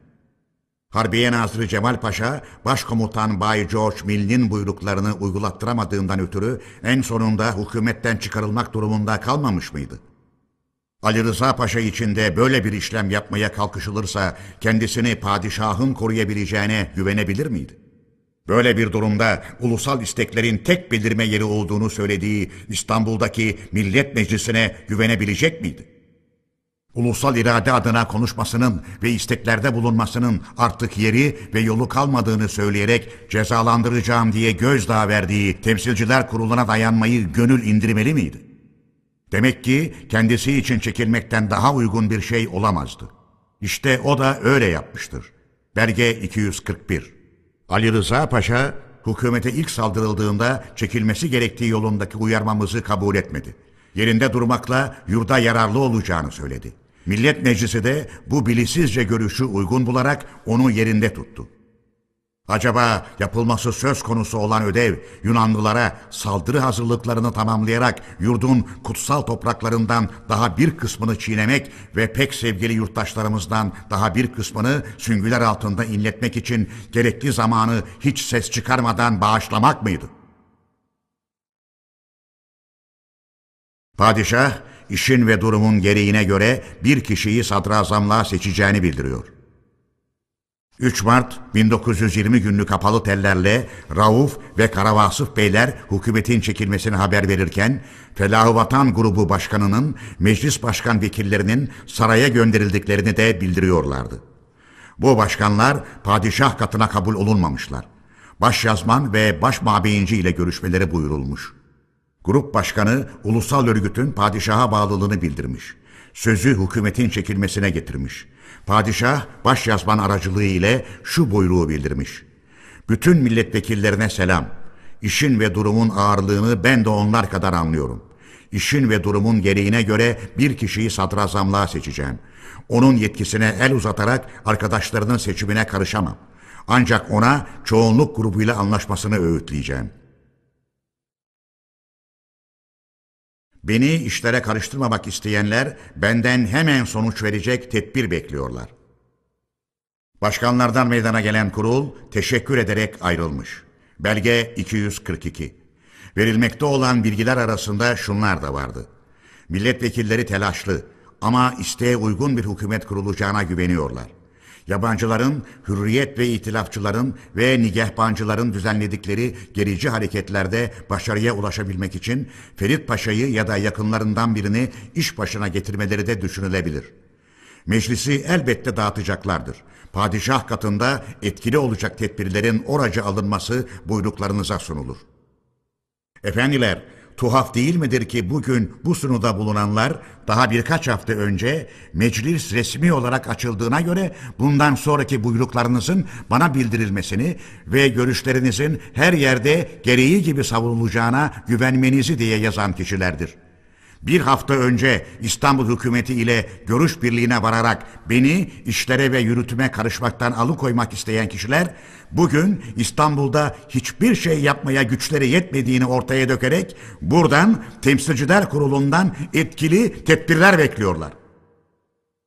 Biz bu isteği de yerine getireceğiz. Ama bu kişilerin isteği olduğu için değil, bunu yurdun yararı böyle buyurduğu için. Efendiler, 3 Mart günü ve 3-4 Mart gecesi İstanbul'la haberleşmek ve oradaki durumu anlatmakla geçti. 4 Mart günü gerek İsmet Paşa'dan ve gerek öbür kişilerden aldığım bilgiler üzerine durumu genelge ile bütün ordularla örgüt merkezlerimize ve ulusa bildirdim. Belge 243-244 Millet Meclisi Başkanlığına şunu yazdım. Ankara 4-3-1920 Millet Meclisi Yüce Başkan Vekilliğine. İtilaf devletlerinin işimize birçok kez karışmaları karşısında artık Ali Rıza Paşa hükümetinin çekilme kararını meclise bildirdiği üzüntüyle haber alınmıştır. Aydın cephesinde kutsal yurdumuzu ele geçirmeye çalışan düşmanla ulusal kuvvetler çarpışmakta ve yurdun her karış toprağına özverili ve içten bağlı çocukları gömülmektedir. Hiçbir güç, hiçbir yetki tarihin buyurduğu bu görevden ulusumuzu alıkoyamayacaktır. Ulusal ve yurtsal bağımsızlığımızın sağlanması uğrunda her türlü özveriye hazır bulunan ulusumuzun kutsal coşkusunu ancak ulusun tam güvenebileceği bir hükümetin iş başına getirilmesi yatıştırabilir. Bütün ulus bu tarihsel günlerde ulusal iradenin tam vekilliğini üzerine almış bulunan milletvekillerinin kesin kararlarını sabırsızlıkla beklemektedir yurda ve tarihe karşı yüklendiğiniz büyük sorumluluğu ve bütün dünyanın kürsülerinize çevrili olan dikkatli bakışlarını düşünerek ulusun özverili dayancına uygun kararlar alacağınıza güvendiğimizi ve yurtseverce çalışmalarınızda bütün ulusun sizinle birlik ve size destek olduğunu bilginize sunarız efendim. Temsilciler Kurulu adına Mustafa Kemal Padişaha da şu teli çektim efendiler. Ankara 4 Mart 1920 Padişah Hazretlerine İtilaf devletlerinin bağımsızlığa ve onura dokunan saldırılarına ve ateşkes anlaşmasına uymayan karışmalarına ve davranışlarına daha çok dayanamayan hükümetin çekilmesiyle yüce devletinizde yeniden bir hükümet bunalımı belirmesi ulusumuzda derin bir coşku uyandırmıştır yüce padişahlık ve halifeliğinizin çevresinde düşünce ve ülkü birliğine vararak yüce bağımsızlığınız ve dokunulmazlığınız ve yüce devletinizin ülke bütünlüğü için son özveriyi göze almış olan bütün uyruğunuz düşmanlarca yönetilen bazı uyuşmazlık ve kargaşa düzenlerinden dolayı öteden beri üzgün ve kaygılı bir durumda olup hükümet bunalımının elden geldiğince çabuk giderilmesini ve ulusal amaçları gereği gibi gerçekleştirebilecek değerli bir hükümet hükümet kurulmasını beklemektedir. Millet Meclisi'nin çoğunluk grubunda yoğunlaşan ulusal istek ve eğilimlerin yüce katınızca da destekleneceğine bütün uyruğunuz gibi kurulumuz da inanmaktadır.'' Ancak içteki ve dıştaki bin türlü tutkunun kabarması üzerine dirliği ve esenliği bozulma korkusu geçiren yurdumuzun ulusal vicdana güven veremeyecek bir hükümet başkanına bir dakika bile katlanamayacağını ve Tanrı esirgesin böyle bir durum ortaya çıkarsa bunun Osmanlı Devleti tarihinde benzeri görülmeyen acı olaylara yol açacağını Yüce Padişahlık katının bilgilerden sunmayı bir yurt ödevi sayarız. Buyruk padişahımızındır.'' Anadolu ve Rumeli Müdafaa-i Hukuk Cemiyeti Temsilciler Kurulu adına Mustafa Kemal. Bu telin birer örneğini bilgi için Millet Meclisi Başkanlığına ve Kolordu komutanlarına yollamakla birlikte birer örneğini de İstanbul gazetelerine ve Basın Derneği'ne vermesini İstanbul Telgrafhanesi'ne buyurduk. Bundan başka efendiler komutanlara, valilere, mutasarrıflara ve müdafaa hukuk merkez kurullarına ayrıca şu genelgeyi de yolladık. 4 Mart 1920 İtilaf devletlerinin katlanılmaz bir duruma gelen karışmalarından ve baskılarından ötürü hükümet dünkü 3 Mart günü çekilmiştir. Aldığımız sağlam haberlere göre hükümet Ferit Paşa'nın ya da ona benzer birinin iş başına getirilmesini ve İstanbul'da yabancıların isteklerine hizmet edecek bir halifelik danışma kurulu kurulmasını sağlamak üzere muhalif partilerin aracılığıyla kurulan ve dış düşmanlarla yönetilen bir komitenin çalışmalarını kolaylaştırmak için düşürülmüştür. Yani komitenin çalışmasına yol açmak için itilaf devletleri ilkin hükümeti çekilmeye zorlayacak baskılar yapmışlardır. Durumun bu ağırlığı karşısında elbette Millet Meclisi gereği gibi etkin girişimler yapmaktadır. Ancak bu girişimlerin edimli olarak desteklenmesi için ulusal amaçları hemen gerçekleştiremeyecek bir hükümet başkanına ulusun katlanamayacağını çok sert bir dille padişahlık katına, Millet Meclisi Başkanlığına ve basına bildirmek gerekir. Bu tel alınınca bir dakika bile geçirilmeksizin bu yolda tel yazıları hazırlanarak bu gece herhalde çekilmesinin sağlanmasını, buraya da yarın sabaha dek bilgi verilmesini önemli rica ederiz. Anadolu ve Rumeli Müdafaa Hukuk Cemiyeti Temsilciler Kurulu adına Mustafa Kemal. Efendiler, verdiğimiz yönerge gereğince yurdun her yanından, ulusun her yönetim katından 4-5 Mart gecesi başlayan tel fırtınası ayın 5. ve 6. günleri padişah ve millet meclisi saraylarında istenilen etkiyi yaptı. Salih Paşa sadrazam oluyor. Sonunda 6 Mart günü kim olduğunu anlayamadığımız bir kişiden şu haberi aldık. İstanbul, 6 Mart 1920. Temsilciler Kurulu'na. Sadrazamlık görevinin Bahriye Nazırı Salih Paşa'ya verildiği bilgilerden sunulur. Müdafaa-i Hukuk Cemiyeti Genel Yazman Vekili Halit. Bu telin ardından şu tel geldi. Millet Meclisi, 6 Mart 1920. Mustafa Kemal Paşa Hazretlerine. Kutlu Halife Hazretleri şimdi Millet Meclisi Başkanı'nı yüksek orunlarına buyur ederek sadrazamlık görevini senato üyelerinden eski Bahriye Nazırı Salih Paşa'ya verdiklerini bildirmişlerdir. Salih Paşa da hükümeti kurma işiyle uğraşmakta olduğundan bunalımın yarın akşama dek büsbütün ortadan kalkacağı bildirilir. Millet Meclisi Başkanı Celalettin Arif Efendiler, Rauf Bey'in de o gün fakat daha hükümet başkanı belli olmadan verdiği bilgiler vardır. Dikkate değer olduğu için bu bilgileri veren tel yazısını olduğu gibi sunuyorum. Kişiye özel, çok ivedidir. Dakika geciktirilemez. Harbiye 6 Mart 1920 Ankara 20. Kolordu Komutanlığı'na Mustafa Kemal Paşa Hazretlerine 1. Dün gece İzzet ve Salih Paşalarla görüştüm. Her ikisine de sadrazamlık önerilmemiştir. Vekillik eden hükümet de kimin olacağını bilmiyor. Eski Dahiliye Nazırı Reşit Bey'in saray ile Fransa ve İngiltere elçilikleri arasında gidip gelmekte olduğu sağlam yerden öğreniliyor. Bir söylentiye göre Reşit Bey'in sadrazamlığa getirileceği sanılıyor. Önceki gece Padişah Hazretleri Tevfik Paşa'yı onuruna kabul etti. Daha sonra Ferit Paşa'yı kabul ederek saat 5'ten 10 sonraya dek görüştü. Dünkü Cuma günü Balta Limanı'nda Ali Kemal ve eski Dahiliye Nazırı Mehmet Ali'nin de bulunduğu bir toplantıda uzun görüşmeler oldu. Daha sonra Raif Furu'da katılarak Ali Kemal'in evinde görüşmeler sürdürüldü. Celalettin Arif Bey dün saat 4 sonra da padişah katına kabul olundu.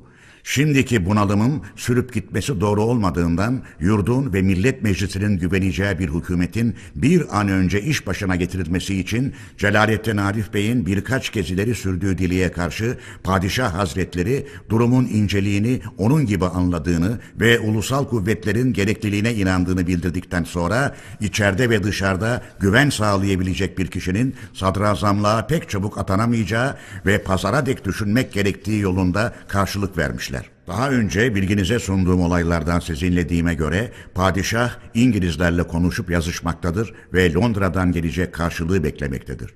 Herhalde durum pek bunalımlıdır. İngilizlerden umutlu olurlarsa Ferit Paşa'nın sadrazamlığa getirilmesi bile uzak görülemez. Kısacası şimdiye değin padişah doğrudan doğruya Tevfik ve Ferit Paşalardan başka kimseyi kabul etmemiş ve Ferit Paşa ile görüşmesi de gizli olmuştur. Saray adamlarından güveninizi kazanmış olduğunu bildiğim bir kişi, Perşembe günü padişahın pek yakınları adına beni özel olarak gördü ve düşüncemi sordu. Sorusuna karşılık olarak padişahlık yararına, devlet ve ulus yararına işleri yoluna koyabilecek kişinin siz olabileceğinizi, fakat şu sırada düşman elinde bulunan İstanbul'a dönemeyeceğinize göre İzzet Paşa'nın sadrazam olması gerektiğini açık bir dille söyledim. Salih Paşa meclisin kapatılabileceğini de sezdiriyor. Birinci Başkan Vekili Hüseyin Kazım Bey'in de sarayla ve İngilizlerle meclis adına dolaplar çevirdiği anlaşılıyor. Bilgilerinize sunulur. Celalettin Arif Bey bugün saraya gidecek. Durumu çok açık olarak padişaha anlatacak.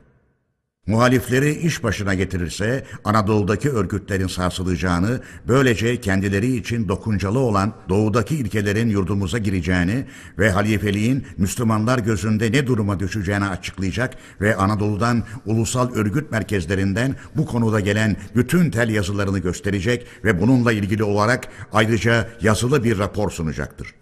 Raporu birlikte yazdık. Örneğini sonra sunarız.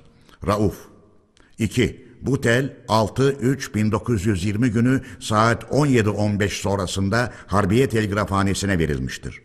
Harbiye Nazırlığı Başyaveri Salih. Efendiler, Rauf Bey'in sadrazam bulmak söz konusu olurken benden söz açması elbette gereksizdi. Aramızda hiç böyle bir söz konuşulmuş değildi. Ben aslında İstanbul hükümetinin yaşayacağından umutlu değildim. Osmanlı Devleti'nin yaşayışını bitirdiğine ise çoktan inanmıştım. Osmanlı Devleti'nin sadrazamlığını üzerime almak gibi cılız ve anlamsız bir düşüncenin benim kafamda yeri olamayacağı kuşkusuzdu. Ben doğal bir biçimde geçmekte olan devrim evrelerini soğukkanlılıkla izlerken yarının tedbirlerinden başka bir şey düşünmüyordum. Rauf Bey söz konusu ettiği Celalettin Bey'in raporu örneğini de gönderdi. Belge 245. Hükümet kurulduktan sonra da şu bilgiyi verdi. Harbiye 8-3-1920 20. Kolordu Komutan Vekilliğine Mustafa Kemal Paşa Hazretlerine 1. Hükümet şöyle kurulmuştur. Sadrazam Salih Paşa, Şeyhülislam yerinde, Dahiliye yerinde, Hariciye Safa Bey yerinde, Harbiye yerinde, Bahriye Salih Paşa vekil olarak, Nafia Tevfik Bey asıl olarak, Maliye Tevfik Bey vekil olarak, Devlet Şurası Abdurrahman Şeref Bey vekil olarak, Marif Abdurrahman Şeref Bey asıl olarak, Efkaf Eski Şeyhülislam Ömer Hulusi Efendi asıl olarak, Adliye Celal Bey, Ticaret Defterhane Emini Ziya Bey. 2. Celal Bey'in tutumunu bilmiyoruz. Bu kuruluş damat Ferit Paşa'ya zaman kazandırmak için sarayın bir düzenidir. Salih Paşa bir bunalımı önleyerek bu yolda yurda yararlı bir hizmet gördüğü inancındadır. Bizim düşüncemiz bu hükümete güven oyu vermemektir ve bunu grupta sağlamaya çalışıyoruz. Ferit Paşa tehlikesi şimdi de vardır. Buna göre durumun güven altına alınması buyruklarınıza sunulur. 3. Dikkate değer olarak şunu da bilginize sunalım ki Salih Paşa Millet Meclisi'nden nazır alamayacağı anlaşıldıktan sonra dışarıdan alacağı kişileri seçerken grubun görüşünü soracaktı. Oysa şimdi bundan da vazgeçerek adları bildirilen kişilerle hükümeti kendiliğinden kurmuştur efendim. Rauf, Harbiye Başyaveri Salih. Trakya'da Cafer Tayyar Bey'in izlediği yanlış bir yol. Efendiler, İstanbul bunalımı üzerine verdiğim açıklama epeyce uzadı. Aslına bakılırsa İstanbul'da öteden beri sürüp giden duruma yeniden daha birçok olayların eklendiğini göreceğiz.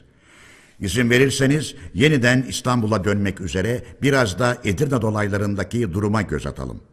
Şimdiye değin genel olarak söylediklerim arasında yeri geldikçe Trakya'yı da hiçbir zaman örgütlerimizin ve tasarılarımızın dışında tutmadığımızı anlatmış olduğumu umarım. Edirne ile ilişkimiz ve haberleşmemiz yurdun her yeri ile olduğu gibi sürdürülmekteydi. Yaptığımız yazışmalardaki dikkate değer bazı noktaları yüksek topluluğunuza açıklayarak bildirmek uygun olur. 1. Kolordu Komutanı Cafer Tayyar Bey, 31 Aralık 1919 günlü çok uzun bir raporunda Trakya'da ve özellikle Batı Trakya'da Yunanlıların yaptıkları işleri ve girişimleri pek güzel açıklıyordu. Düşmanın bu olağanüstü çalışmalarına karşı kendisinin gereği gibi tedbir alamadığından yakınıyordu. Kol ordusunun bu olaylar ve gelecekte çıkabilecek olaylar karşısında uygun bir durum almasına General Milne'in olmaz dediğinin yazışma sonunda anlaşıldığını bildiriyordu. Belge 246 General Milne'in gerekli düzenlemeleri yapmamıza olmaz diyeceği elbette kuşku götürmezdi. Bu açık gerçeği yazışma yoluyla sorup anlamaya bilmem nasıl bir düşünce ve mantıkla kalkışılmıştı. Cafer Tayyar Bey'e 3 Ocak 1920'de verdiğim yönergede gönderdiğimiz gizli yönetmeliğe göre silahlı birlikler kurulmasını yeniden hatırlattım. Durum değiştirmekle elde edilmesi düşünülen yararların böylece karşılanması gerekir dedim. Belge 247 Harbiye Nazırı Cemal Paşa'ya da gene o gün durumu bildirerek Yunanlıların Doğu Trakya'da olsun hazırlıklarına engel olmasını yazdım. Belge 248 Trakya Paşaeli Cemiyeti'nin gönderdiği raporlarda gereği gibi örgütler kurulamadığından söz ediliyor ve kimi yüksek görevlilerden yakınılıyordu. Belge 249 Bu gibi görevlere öteden beri bazı uyarlamalarda bulunuyordum. Belge 250 Sızıltının önemlisi Cafer Tayyar Bey'den yapılmaya başlandı. Örneğin bu konu ile ilgili olarak okuyacağım şu mektup bir fikir verebilir sanırım. 26 Ocak 1920 Sayın Paşam Arif Bey'in Trakyalılarla ilgili olarak bildirdiklerini doğrularım. Trakya Cemiyeti silah gücü ile desteklenmemiştir. Ne yazık ki Cafer Tayyar hepimizi aldatmış, en küçük örgüt bile kurmamış, bir tek tüfekle olsun silahlandırma işine girişmemiştir. Cafer'i yalnız kendisini düşünmekle suçlandırırım. Bulgaristan olaylarından da büsbütün habersiz tam bir aymazlık içindedir. Son günlerde Cafer'in tümenlerine yazdığı bir buyruk bir rastlantı ile elimize geçti.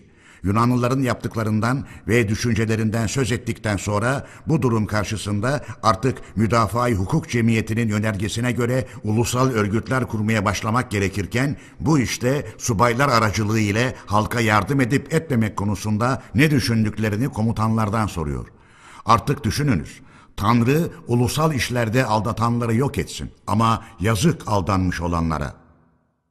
Sonuç Bulgar askerleri Batı Trakya'yı boşaltarak gittikleri ve 5-10 memurla 150-200 jandarmadan başka kuvveti bulunmadığı halde bile ayaklanarak ve savaşarak yurdu savunacağını beklediğimiz Trakya bir şey yapamadı. Cafer bu durumda bir acı duydu mu bilmem. Bunun için artık topçu İhsan'ı, veteriner Rasim'i, zeki, canlı, ılımlı, pek güvenilir bir arkadaş örgüt kurmak üzere Trakya'ya göndereceğiz. Buradan silah da göndereceğiz. Kör olası Cafer, yalnız bunları serbest bıraksın, gölge etmesin başka bir bağış istemeyiz. Edirne kesimini İngilizler kendi soyundan olan erlerle teslim alıyorlar. Yunanlılar Hadımköy, Çorlu, Lüleburgaz'da toplanıyorlar. Bulgaristan kaynaşıyor. Yunan haydutluğu çok. Halkın sızlanması karşısında vali elini ovuşturmakta. Cafer güçsüzlüğünü göstermekte. Trakya'nın Bolşevikliğe karşı yabancı kuvvetlere yığınak yeri olacağı, Bulgarların saldırısına uğrayacağı umulur. Orada güçlü bir pençe ve kafa gerek. Ne Cafer ne vali bu işe yeterli ve özverili değillerdir. İşte gidiş ve durum budur. Ben bunlarla çok uğraşıyorum. Geçen gün bir kapalı telinizi almış, pek üzülmüş ve kapalı telli açıklama isteğinde bulunmuştum. Karşılık alamadım. Paşam, kişisel bir siyasa güttüğümü mü sanıyorsunuz? Yoksa amacı kavramayacak, durumu anlamayacak şaşkınlardan olduğumu mu kestiriyorsunuz? Her iki halide protesto ederim. İnancım ve ereğim birdir. Hiç sapmadan yürüyorum. Yalnız başka bir şey düşünüyor ve bana söylemek istemiyorsanız ona bir şey diyemem. Açıkça bildirmenizi rica ederim. Sert ve azarlayıcı sözlere pek çok üzülürüm. Bu beni çalışmaktan alıkoymaz. Beni karşıtlığa sürüklemez.'' Ama arada senlik benlik işte ortaya çıkarması elbette beklenebilir.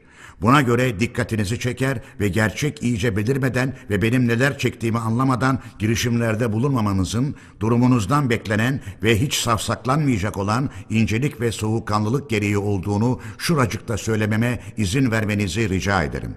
Saygılarımla başarı dileklerimi sunarım paşam. Vasıf Efendiler, Edirne'den gelen yazılardan, raporlardan bence yanlış bir siyasal görüş üzerinde durulduğu anlaşılıyordu. Şimdi okunan mektupta da bu yanlış görüşün benimsendiğini gösteren cümleler vardır.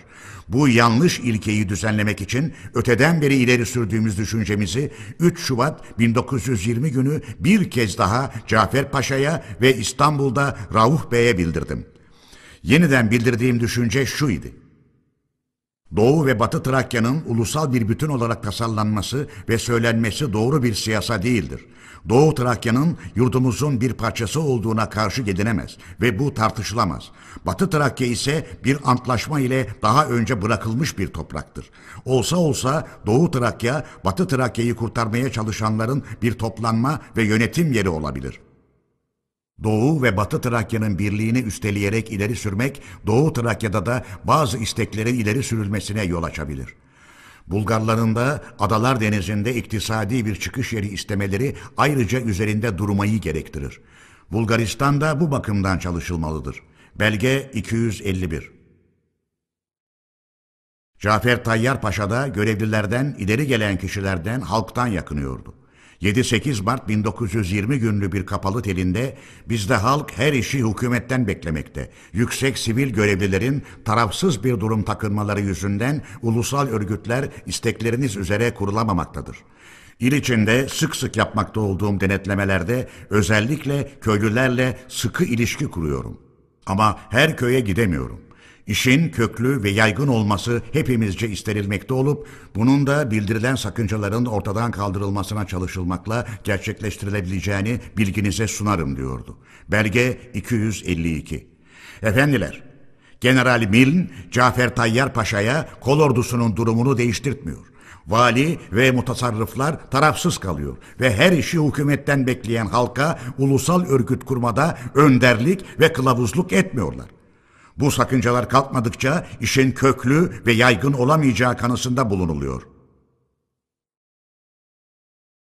Karakol Cemiyeti İstanbul'da örgütünü genişletmeye çalışıyor. Efendiler, bir ara bir karakol cemiyetinden ve onun çalışmalarını yasaklama konusundaki girişimlerimizden söz etmiştim. Bu cemiyetin İstanbul'da örgütünü daha da geliştirmeye çalıştığı anlaşılıyor. Yeniden şöyle bir uyarmada bulunmak gerekti. Yazı ile 12 Mart 1920 Çanakkale Müstahkem Mevki Komutanı Albay Şevket Beyefendi'ye İstanbul'da bulunan örgütümüzün amacı gerçekleştirmeye yetmediği anlaşılmaktadır. Çeşitli zamanlarda ve hele bugünlerde Ankara'ya gelen ve durumu bilen kimi kişilerin verdikleri bilgiye göre bu işteki başarısızlığın nedeni Anadolu ve Rumeli Müdafaa Hukuk Cemiyeti örgütü adı altında karakol tüzüğünün uygulanmasına çalışılması olduğu anlaşılmıştır. Karakol tüzüğü birçok kimseleri örgütlerimizle ilişki kurmaktan ürkütmüştür. Bundan ötürü örgütlerimizi müdafaa hukuk örgüt tüzüğüne göre kurmak özellikle İstanbul için yeter. Çünkü İstanbul'da asıl gücü düşünce akımlarını birleştirmekte aramalıdır. İstanbul'da edimli hareketler ve özel girişimler için kurulacak silahlı örgüte bile müdafaa hukuk tüzüğü 2'nin uygulanması yeter.'' İstanbul Merkez Kurulu ve ona bağlı örgütler yönetim kurullarının açıktan çalışmalarında sakınca görülüyorsa bu kurullarda görev alacak kişiler kimliklerini gizli tutabilirler. Bu yolda kurulmuş ve kurulacak olan örgütlerin ve bunların merkez kurulları ile yönetim kurullarında görev alan kişilerin adlarının güvenli bir araçla bildirilmesi pek çok rica olunur efendim. Temsilciler Kurulu adına Mustafa Kemal İstanbul'daki ulusal kuvvetler ileri gelenlerinin tutuklanması için Londra'dan gelen buyruk. Şimdi isterseniz yeniden İstanbul'a dönelim.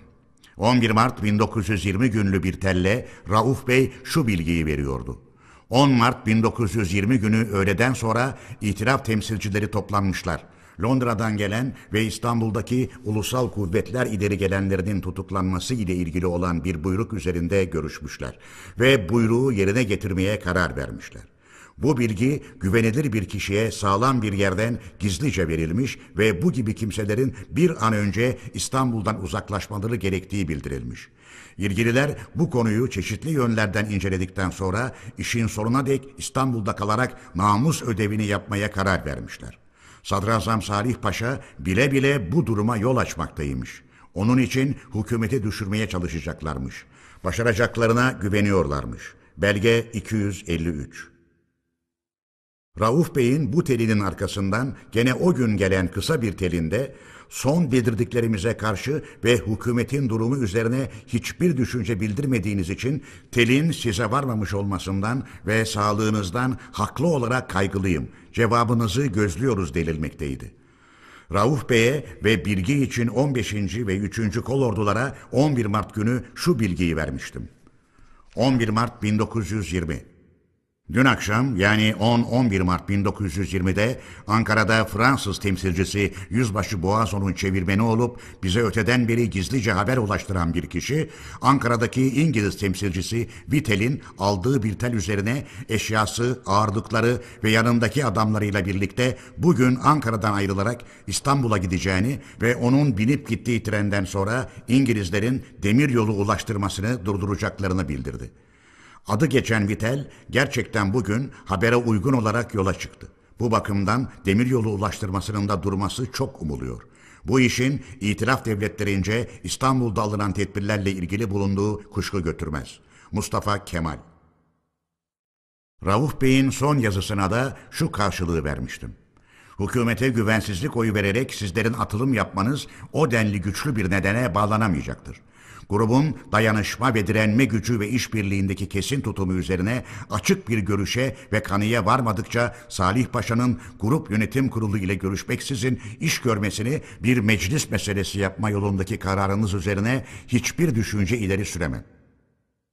İngilizlerin tutuklanma kararına karşı meclisin sonuna değin yiğitçesine görevini yapması pek yararlı ve parlaktır. Ancak sizinle birlikte varlıkları ileriki işlerimiz ve girişimlerimiz için çok gerekli olan arkadaşların sonunda bize katılabilmeleri kesin olarak güven altına alınmalıdır. Yoksa grubun birlik ve kararlı olarak iş görmesini düzenleyebilecek kişileri şimdiden görevlendirerek sizlerin hemen buraya gelmeniz çok gereklidir.'' Buraya gelecekler arasında yurdu temsil niteliğinde olanlarla gerekince hükümet kurmaya ve yönetmeye yeterli kişilerin bulunması önemlidir. İtiraf devletlerinin zorlama tedbirlerine başvuracakları kuşku götürmez.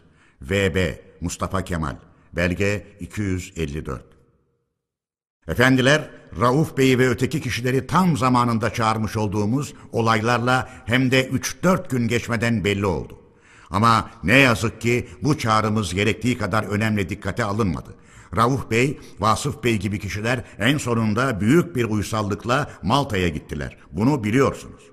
Son dakikaya değin Anadolu'ya geçmek ve Ankara'ya gelmek yolunun ve tedbirlerinin bazı arkadaşlarca hazırlandığı ve sağlandığı bana anlatılmıştır. Eğer böyleydiyse bu kişilerin Ankara'ya gelmeyi kabul etmeyip İngilizlere teslim olmayı ve Malta'ya gitmeyi yeğ bulmalarındaki neden ve özür gerçekten incelenmeye değer.'' Doğrusu Türkiye durumunun ve geleceğinin kuşkulu, karanlık, ölümcül görüldüğü kuramına göre bu karanlık tehlike içine atılanların korkunç ve ürkünç bir sonuçla karşılaşmaları kuruntusunun etkisi altında en sonunda herhangi bir zindanda bir süre kalmak üzere düşmana teslim olmayı yeğleyebilecekleri uzak görülemez. Bununla birlikte ben burada böyle ağır bir yargıya varmaktan çekinirim. Bu düşünce iledir ki bu kişileri Malta zindanlarından kurtarmak için her yola başvurularak elden gelen girişimleri yapmaktan geri durmadım. İstanbul'a el konulması Efendiler, İstanbul'da 10. Tümen Komutanından Ankara'da 20. Kolordu Komutanlığına 9 Mart 1920 gün ve 465 sayılı ve şifre ile kapatılmış bir yazı 14 Mart 1920 günü geldi. Açılmışı şu idi. Mustafa Kemal Paşa Hazretlerine İngilizlerin Türk ocağına el koymaları üzerine Milli Talim ve Terbiye binasına taşınan ocağın bu yeni taşındığı yere de dün öğleyin gene İngilizlerce el konulmuştur efendim. 9 Mart 1920 Hadi. Efendiler 1920 yılı Mart'ının 16. günü öğleden önce saat 10'da makine başında şöyle bir tel verildi. İstanbul 16-3-1920 Ankara'da Mustafa Kemal Paşa Hazretlerine. Bu sabah Şehzade başındaki muzika karakolunu İngilizler basıp Oradaki askerlerle İngilizler çarpışarak sonunda şimdi İstanbul'u işgal altına alıyorlar. Bilgilerinize sunulur. Manastırlı Hamdi. Ben bu telin altına kurşun kalemiyle tezelden kol ordulara benim imzamla Mustafa Kemal işaretini koyduktan sonra bu teli verenden açıklayıcı bilgi almaya başladım. Manastırlı Hamdi Efendi durmadan bilgi vermeyi şöylece sürdürdü.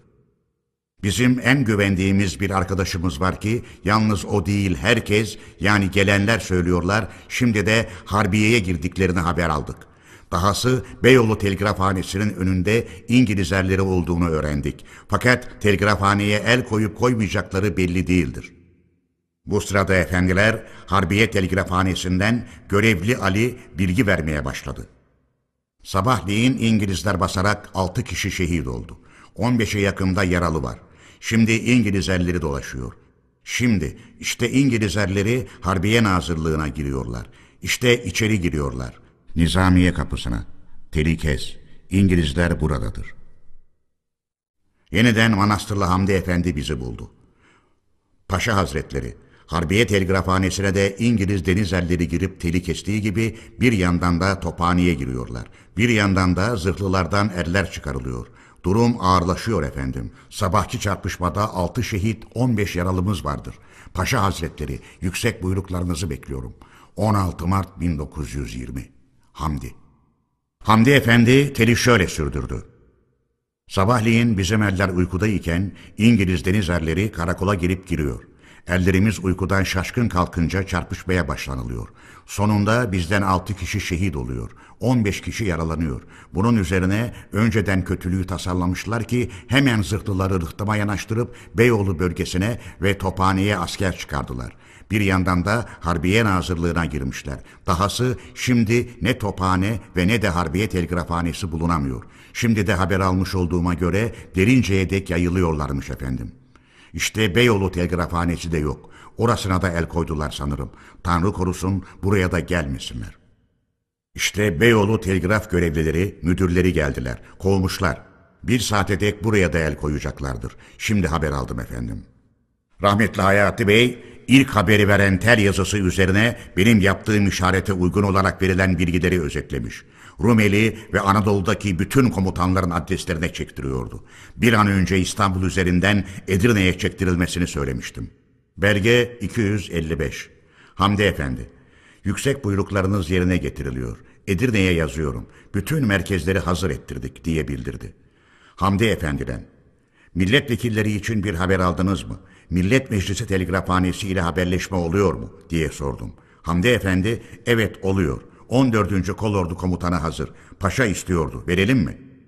Efendiler, bundan sonra artık Hamdi Efendi'nin sözünü işitemedik. İstanbul Telgraf Merkezi'ne de girilmiş olduğu kanısına vardık.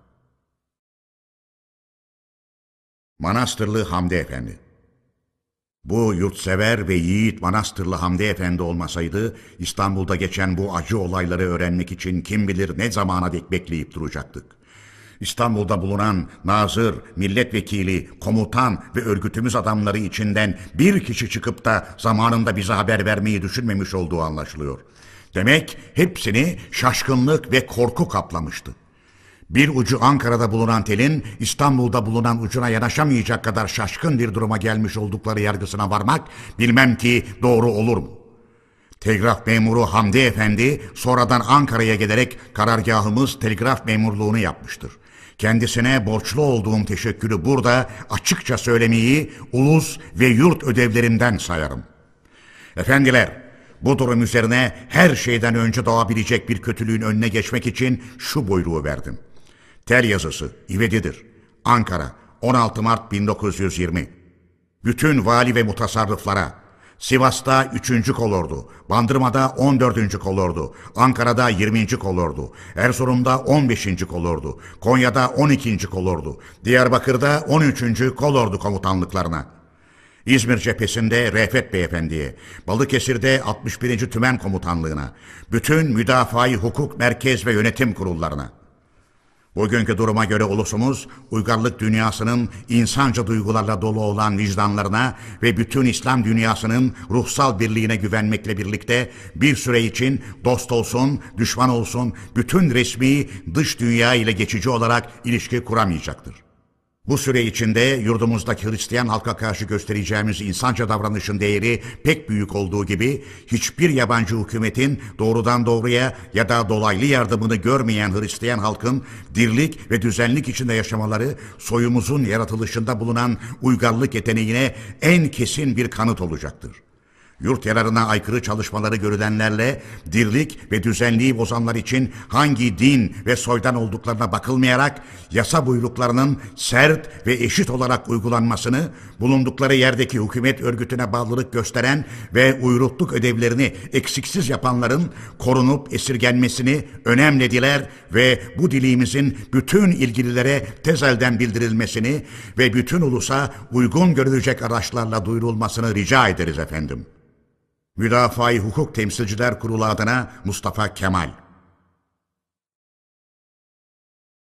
İtilaf kuvvetlerinin yurda telle yapmak istedikleri resmi bildirim.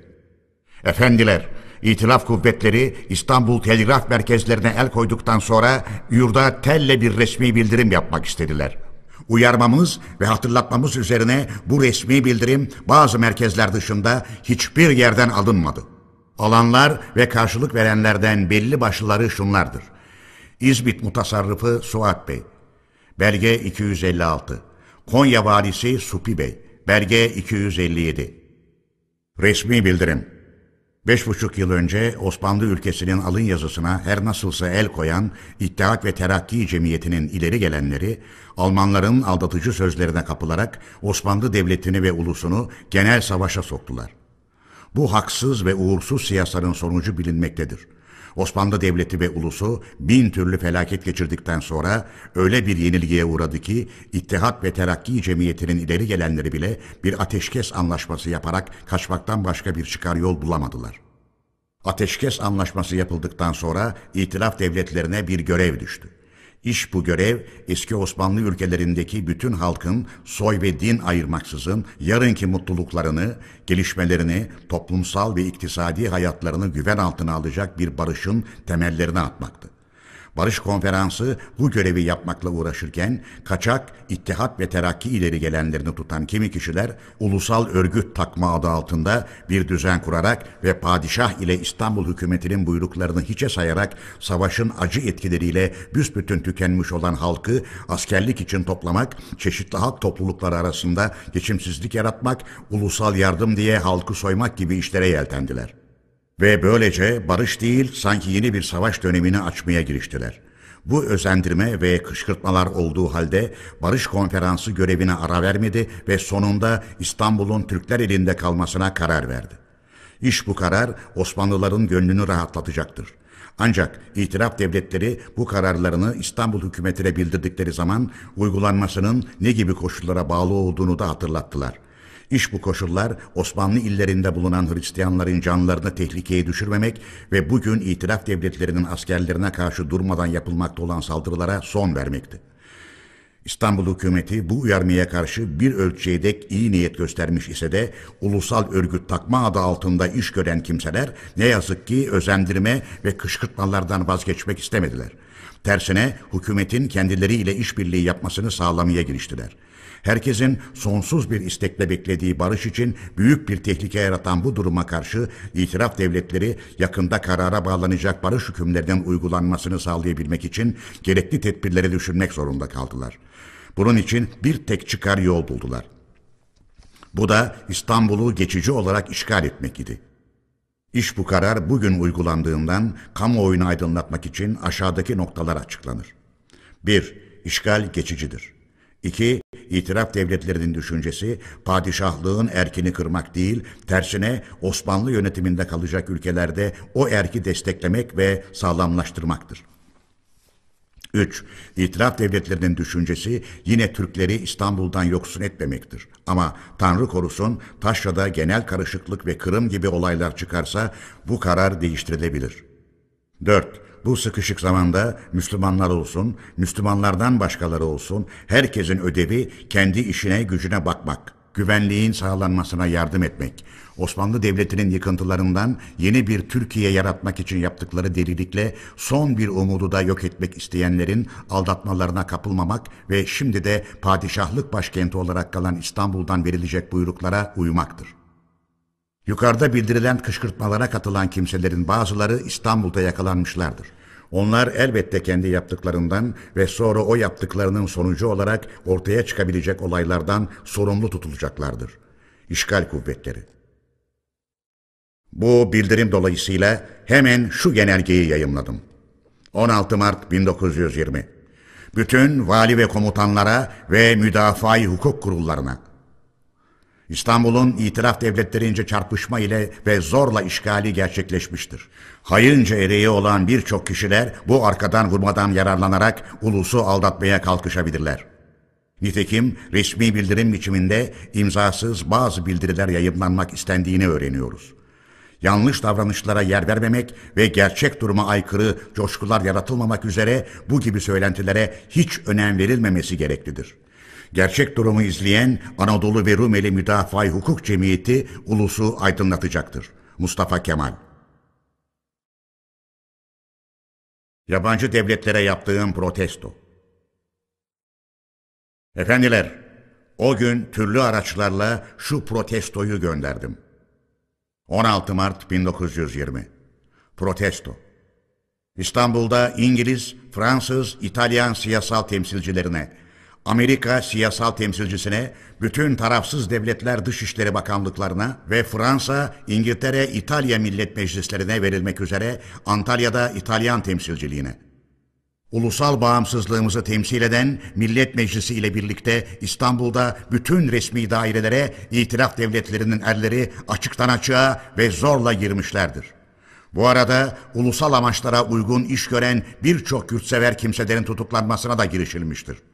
Osmanlı ulusunun siyasal egemenliğine ve özgürlüğüne indirilen bu son yumruk, hayatımızı ve varlığımızı ne pahasına olursa olsun savunmaya kararlı olan biz Osmanlılardan çok 20. yüzyıl uygarlık ve insanlığının kutsal saydığı bütün ilkelere özgürlük, yurt ve ulus duygusu gibi bugünkü insan topluluklarının temeli olan bütün ilkelere ve bu ilkeleri ortaya koyan insanlığın genel vicdanına indirilmiş demektir. Biz haklarımızı ve bağımsızlığımızı savunmak için giriştiğimiz savaşın kutsallığına ve hiçbir gücün bir ulusu yaşamak hakkından yoksun bırakamayacağına inanıyoruz. Tarihin bugüne dek yazmadığı nitelikte bir arkadan vurma olan ve Wilson ilkelerine göre düzenlenmiş bir ateşkes anlaşması ile ulusumuzu savunma araçlarından yoksun etmek gibi bir düzene dayanılarak yapıldığı için ilgili ulusların şeref ve onurlarıyla da bağdaşmayan bu davranış üzerinde yargıya varmayı resmi Avrupa ve Amerika'nın değil, bilim, kültür ve uygarlık Avrupa ve Amerika'sının vicdanına bırakmakla yetinir ve bu olaydan doğacak büyük tarihsel sorumluluğa son olarak bir daha dünyanın dikkatini çekeriz. Davamızın türeye uygunluğu ve kutsallığı bu güç zamanlarda Tanrı'dan sonra en büyük desteğimizdir. Anadolu ve Rumeli Müdafaa Hukuk Temsilciler Kurulu adına Mustafa Kemal. O günün gecesinde şu yönergeyi genelge ile bildirdim. Şifre 16 17 3 1920. Bütün vali ve komutanlara İstanbul'un ve resmi dairelerin özellikle Millet Meclisi'nin itiraf devletlerince açıktan açığa ve zorla işgal edilmiş olması ve bu işin ateşkes anlaşması ile ulusu silahından yoksun ettikten sonra yapılması söz konusu edilerek itiraf devletleri temsilcilerine ve bütün tarafsız devletler Dışişleri Bakanlıklarıyla itiraf devletlerinin Millet Meclisi başkanlıklarına protesto telleri çekilmek üzere gösteri toplantıları yapılması gerekli görülmektedir. Protesto otellerinde özellikle bu saldırının Osmanlı egemenliğinden daha çok 20 yüzyıllık bir uygarlık ve insanlığın ortaya koyduğu özgürlük, ulusçuluk ve yurtseverlik ilkelerini vurmak olacağı ve Osmanlı ulusunun varlığını ve bağımsızlığını savunma konusundaki dayanç ve saldırıya göz yummakla büyük bir tarihsel sorumluluk altına girmiş olacakları belirtilmelidir. Tarafsız devletlerin Dışişleri Bakanlıklarıyla Millet Meclisi Başkanlıklarına çekilecek derler İstanbul'da ilgili yerlere verilmekle birlikte Antalya'daki İtalyan temsilcisi aracılığıyla da verilmelidir. Protesto tellerinin birer örneğinin de buraya gönderilmesini rica ederiz. Temsilciler Kurulu adına Mustafa Kemal. Şifre 16-3-1920 Albay Refet Bey'e Son olaylar dolayısıyla her yerde yapılan gösteri toplantıları sonunda çekilecek protesto tellerinin birer örneğinin de itilaf devletlerinin toplantı halinde bulunan Millet Meclisi başkanlıklarına ve tarafsız devletlerinde Dışişleri Bakanlıklarına gönderilmesini yararlı sayıyoruz. Antalya'daki İtalyan temsilcisinin bu işe yardımını sağlamanızı rica ederiz. Temsilciler Kurulu adına Mustafa Kemal. Ulusa yayımladığım bildiri. Efendiler, gene o gün ulusa şu bildiriyi yayımladım. Bildiri, bütün komutanlara, vali ve mutasarrıflara ve müdafaa hukuk cemiyetlerine, belediye başkanlıklarına, basın derneğine. İtilaf devletlerinin şimdiye dek yurdumuzu bölüşmeye yol bulmak için giriştikleri çeşitli tedbirler biliniyor. Önce Ferit Paşa ile anlaşarak ulusu savunmasız bir durumda yabancılara tutsak etmek ve yurdun çeşitli önemli yerlerini savaşı kazanan devletlerin sömürgelerine katmak düşünülmüştü. Ulusal örgütün, ulusun genel desteğiyle bağımsızlığı savunmada gösterdiği dayanç ve direnç bu düşünceyi alt üst etti. İkincisi, ulusal örgütü aldatarak ve ondan izin alarak doğuya üstünlük sağlama siyasası gütmek için temsilciler kuruluna başvuruldu. Kurul, ulusun bağımsızlığını ve ülkenin bütünlüğünü sağlamadıkça ve özellikle düşman elindeki yerlerin boşaltılmasına girişilmedikçe hiçbir türlü görüşmeye yanaşmadı. Üçüncüsü, ulusal örgüt ile işbirliği yapan hükümetlerin işlerine karışarak ulusal birliği sarsma ve hayınca karşı koymaları özendirip daha çok kötülüğe sürükleme yolu tutuldu. Ulusal birliğin meydana getirdiği direnme ve dayanışma karşısında bu saldırılar da eridi.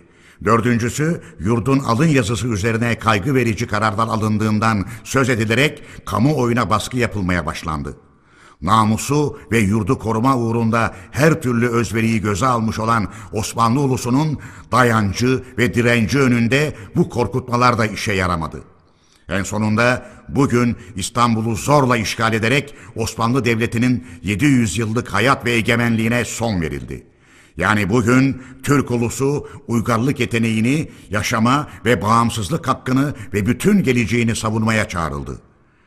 İnsanlık dünyasının beğenisi, İslam dünyasının kurtuluş dileklerinin gerçekleşmesi, yüksek halifeliğin yabancı etkilerden kurtarılmasına ve ulusal bağımsızlığın geçmişteki şanımıza yaraşır bir inançla savunulup sağlanmasına bağlıdır.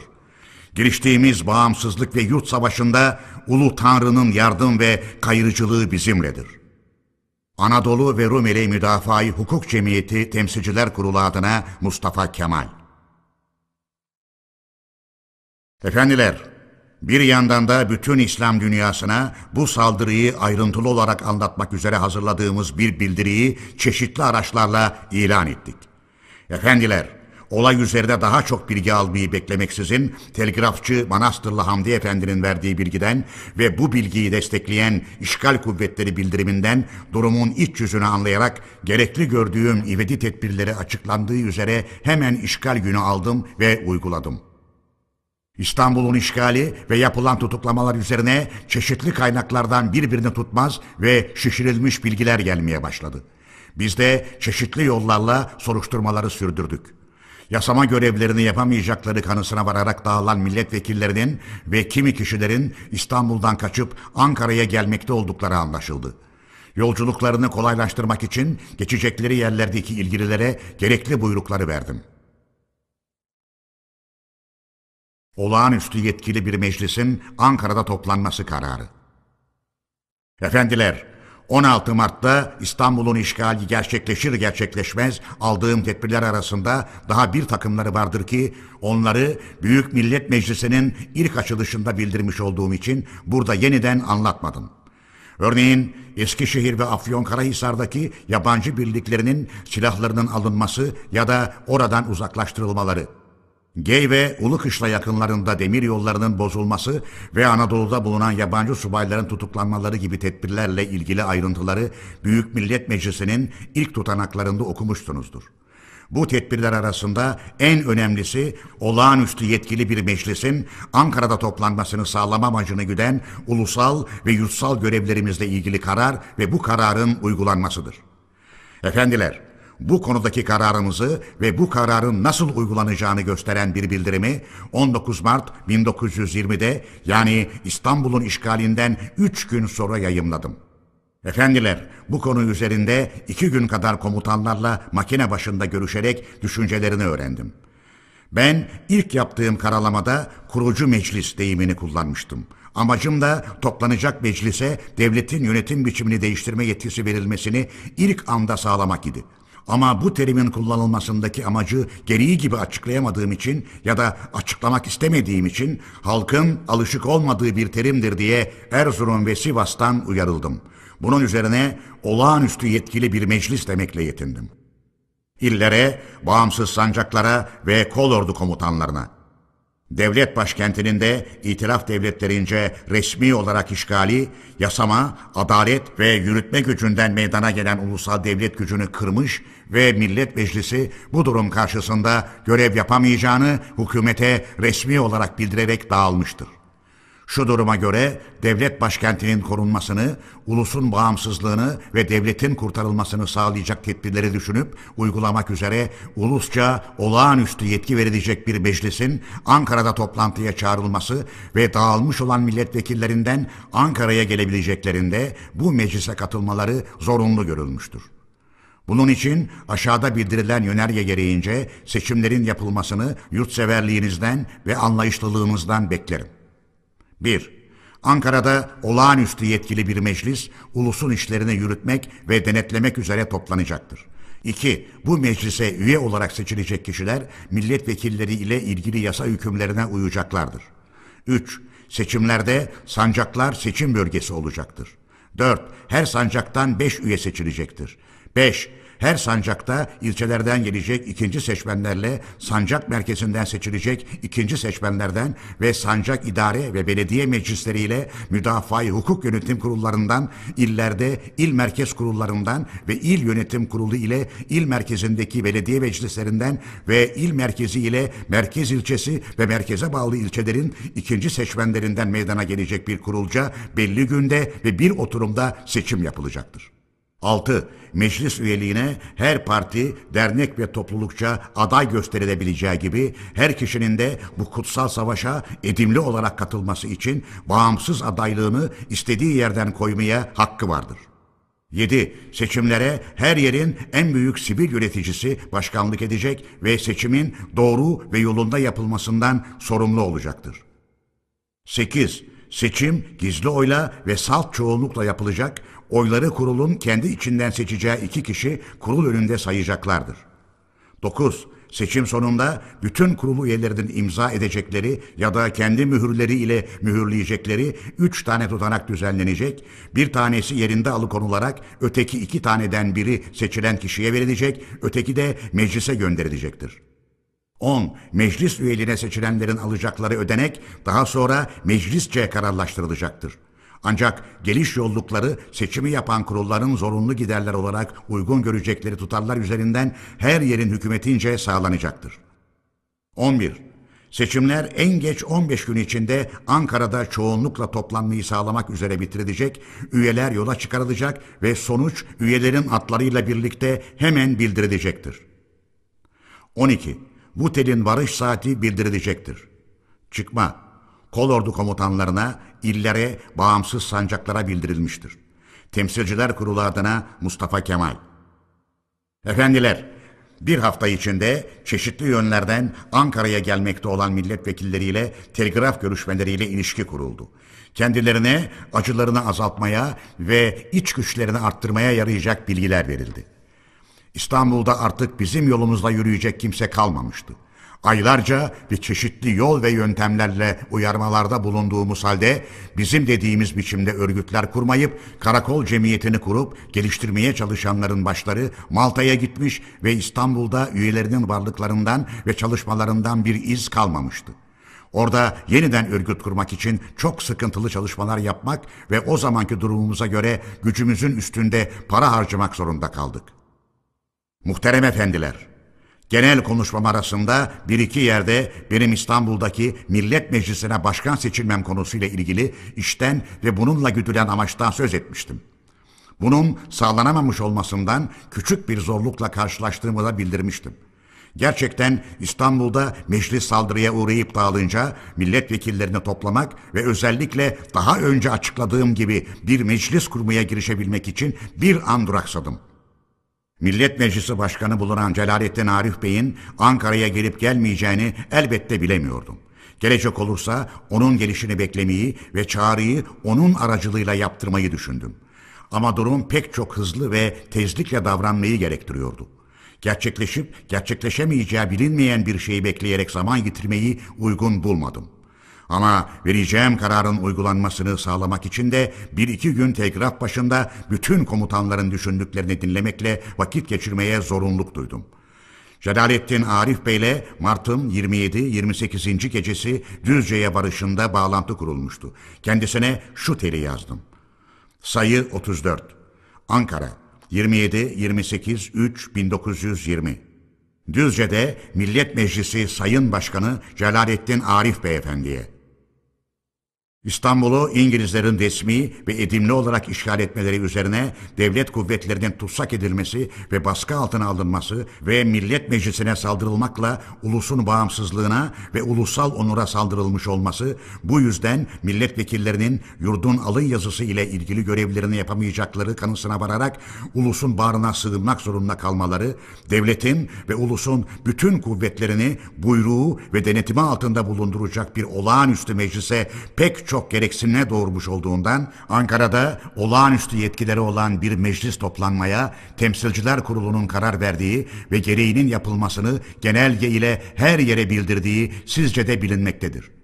Bu konuyla ilgili olan 19.3.1920 günlü genel bildirimi okuyarak bunu desteklemek ve seçimlerin çabuklaştırılmasını ve toplantının bir an önce yapılmasını sağlamak amacıyla bizim görüşümüze sizin de katıldığınızı kamuoyuna kısa bir bildiriyle şimdiden duyurmayı yararlı görüyoruz.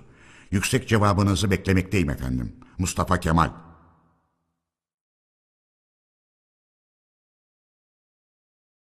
Celalettin Arif Bey'le görüş ayrılığı. Celalettin Arif Bey'in verdiği karşılık şudur. Düzce 27-3-1920 Ankara'da Mustafa Kemal Paşa Hazretlerine Bildirilen 19-3-1920 günlü bildiriyi görmedim. Bu olağanüstü meclisin toplanması ne kadar yerindeyse de böyle bir meclisin elden geldiğince yasaya uygun olması gereklidir.'' Bizim anayasamızda böyle olağanüstü bir meclisin toplanabilmesiyle ilgili bir işaret yoksa da başka anayasalarda bulunan genel kurallardan yararlanılabilir. Örneğin Fransız anayasasına göre meclis yasaya aykırı olarak dağıtılır ya da bir saldırıya uğrarsa saldırıya uğrayan meclis üyelerinden kurtulabilenler il ve sancaklar yönetim kurullarından seçilecek ikişer üye ile birlikte uygun bir yerde toplanırlar ve meclisin yeniden açılması ya da saldırının önlenmesi için kararlar alırlar. Bu meclisin kararlarına uyulmak zorunluluğu vardır ve bu meclisin kararlarını dinlemeyenler vatan hainliği ile suçlandırılırlar. Ben de bu yolu düşünmekteydim. 19.3.1920 günlü bildirinin ne gibi ilkelere dayandığı anlaşıldıktan sonra Ankara'ya varışımda sizlerle görüşerek bir bildiri yazmak düşüncesindeyim. Yine görüşürüz. Makine başında birlikte bulunan İsmail Fazıl Paşa ile Saruhan Milletvekili Reşit Bey de saygılarını sunarlar. Hoşça kalınız deriz. Arkadaşlarımdan Kırşehir Milletvekili Rıza Bey de saygılarını sunuyor ve kendisinin de Bolu'da bulunduğunun Keskin'deki babasına haber verilmesini çok rica ediyor efendim. Celalettin Arif Celalettin Arif Bey'in bu teli dikkatle gözden geçirilirse kendisiyle aramızda büyük bir görüş ayrılığı olduğu kolaylıkla anlaşılır. Ben olağanüstü yetkileri olan bir meclisin Ankara'da toplanmasına karar verirken bizim anayasamızda böyle bir meclisin toplanabilmesiyle ilgili bir işaret olmadığını elbette bilirdim. Fakat kararımı verebilmek için böyle bir işaretin varlığını ve yokluğunu düşünmek hiç hatırıma gelmedi. Bundan başka saldırıya uğrayan meclis üyelerinden kurtulabilenler ile iller ve sancaklar yönetim kurullarından seçilecek ikişer üyeden meydana gelecek bir meclisin, millet meclisinin yeniden eski biçim ve niteliğiyle toplanmasını sağlamak için çalışmasını hiç aklıma getirmedim. Tersine büsbütün başka nitelik ve yetkide sürekli bir meclis kurmayı ve bu meclisle tasarladığım devrim evrelerini birlikte geçirmeyi düşündüm. Buna göre uyuşmazlığından kuşku etmediğim görüşlerimizin görüştükten sonra birleşebileceğinden umudum yoktu. Bununla birlikte 19 Mart 1920 günlü bildirimi telle Celalettin Arif Bey'e verdirdim. Ertesi gün aldığım karşılık şu idi. Düzce 28 Mart 1920 Ankara'da Mustafa Kemal Paşa Hazretlerine Yüksek Temsilciler Kurulu'nun 19.3.1920 günlü genel bildirimi okundu. İçindeki maddeler benim düşündüğüm ilkelere genel olarak uygundur. Bu duruma göre Ankara'ya varışımdan sonra sizlerle görüşülerek ayrıca bir bildiri yayımlanacağına kuşku yoktur. Yarın zorunlu olarak Bolu'da kalınacağını ve 29 Mart 1920'de Ankara'ya doğru yola çıkılacağını saygılarla bilginize sunarım. Millet Meclisi Başkanı Celalettin Arif Celalettin Arif Bey Millet Meclisi Başkanlığını bırakamıyor. Celalettin Arif Bey bildirimimizi okuduktan sonra içindekilerinin düşündüğü ilkelere genel olarak uyduğunu söylemekle birlikte bunları destekleyici bir bildiriyi hemen yazıp yayımlamıyor. Bu işi Ankara'ya geldikten ve görüştükten sonraya bırakıyor. Efendiler, Celalettin Arif Bey Ankara'ya geldikten sonra kendisiyle ve yasalardan anlar başka bazı kimselerle bu konu üzerine oldukça uzun süren görüşmeler ve tartışmalar yapıldı. Fakat aldanmıyorsam Celalettin Arif Bey hiçbir zaman benim Büyük Millet Meclisi'nin niteliği ve yetkisiyle ilgili görüşüme katılmamıştır. O her zaman toplanmış olan meclisin temel görevinin İstanbul'daki Millet Meclisi'nin toplanmasını sağlamak olduğunu düşünmüş ve kendisini hep o Millet Meclisi'nin başkanı saymıştır. Bu düşüncemi belirtmek için küçük bir anımı izin verirseniz anlatayım. Ben Türkiye Büyük Millet Meclisi Başkanı bulunduğum ve kendisi ikinci başkan bulunduğu sırada bir gün başkanlık kurulu toplantısında Celalettin Arif Bey'in ödenek işinden söz ettiğini ve kendisinin Millet Meclisi Başkanı olması dolayısıyla o orunla ilgili ödeneği istediğini o zaman meclis başyazmanlığı görevinde bulunan Recep Bey bildirdi. Sizler de bilirsiniz ki o zaman meclis başkanı, ikinci başkanı ve öteki başkanlarla meclis üyelerinin ödenekleri arasında ayrılık yoktu. Celalettin Arif Bey yalnız kendisini İstanbul Millet Meclisi'nin başkanı kimliğiyle ayrı tutarak daha çok ödenek almasının yasaya göre haklı olduğundan söz ediyordu. Ben bu işi karara bağlamaya başkanlık kurulunun yetkili olmadığını, isteğinde ve iddiasında direnirse işin meclis genel kuruluna sunulabileceğini ve alınacak karara göre işlem yapılabileceğini ileri sürdüm.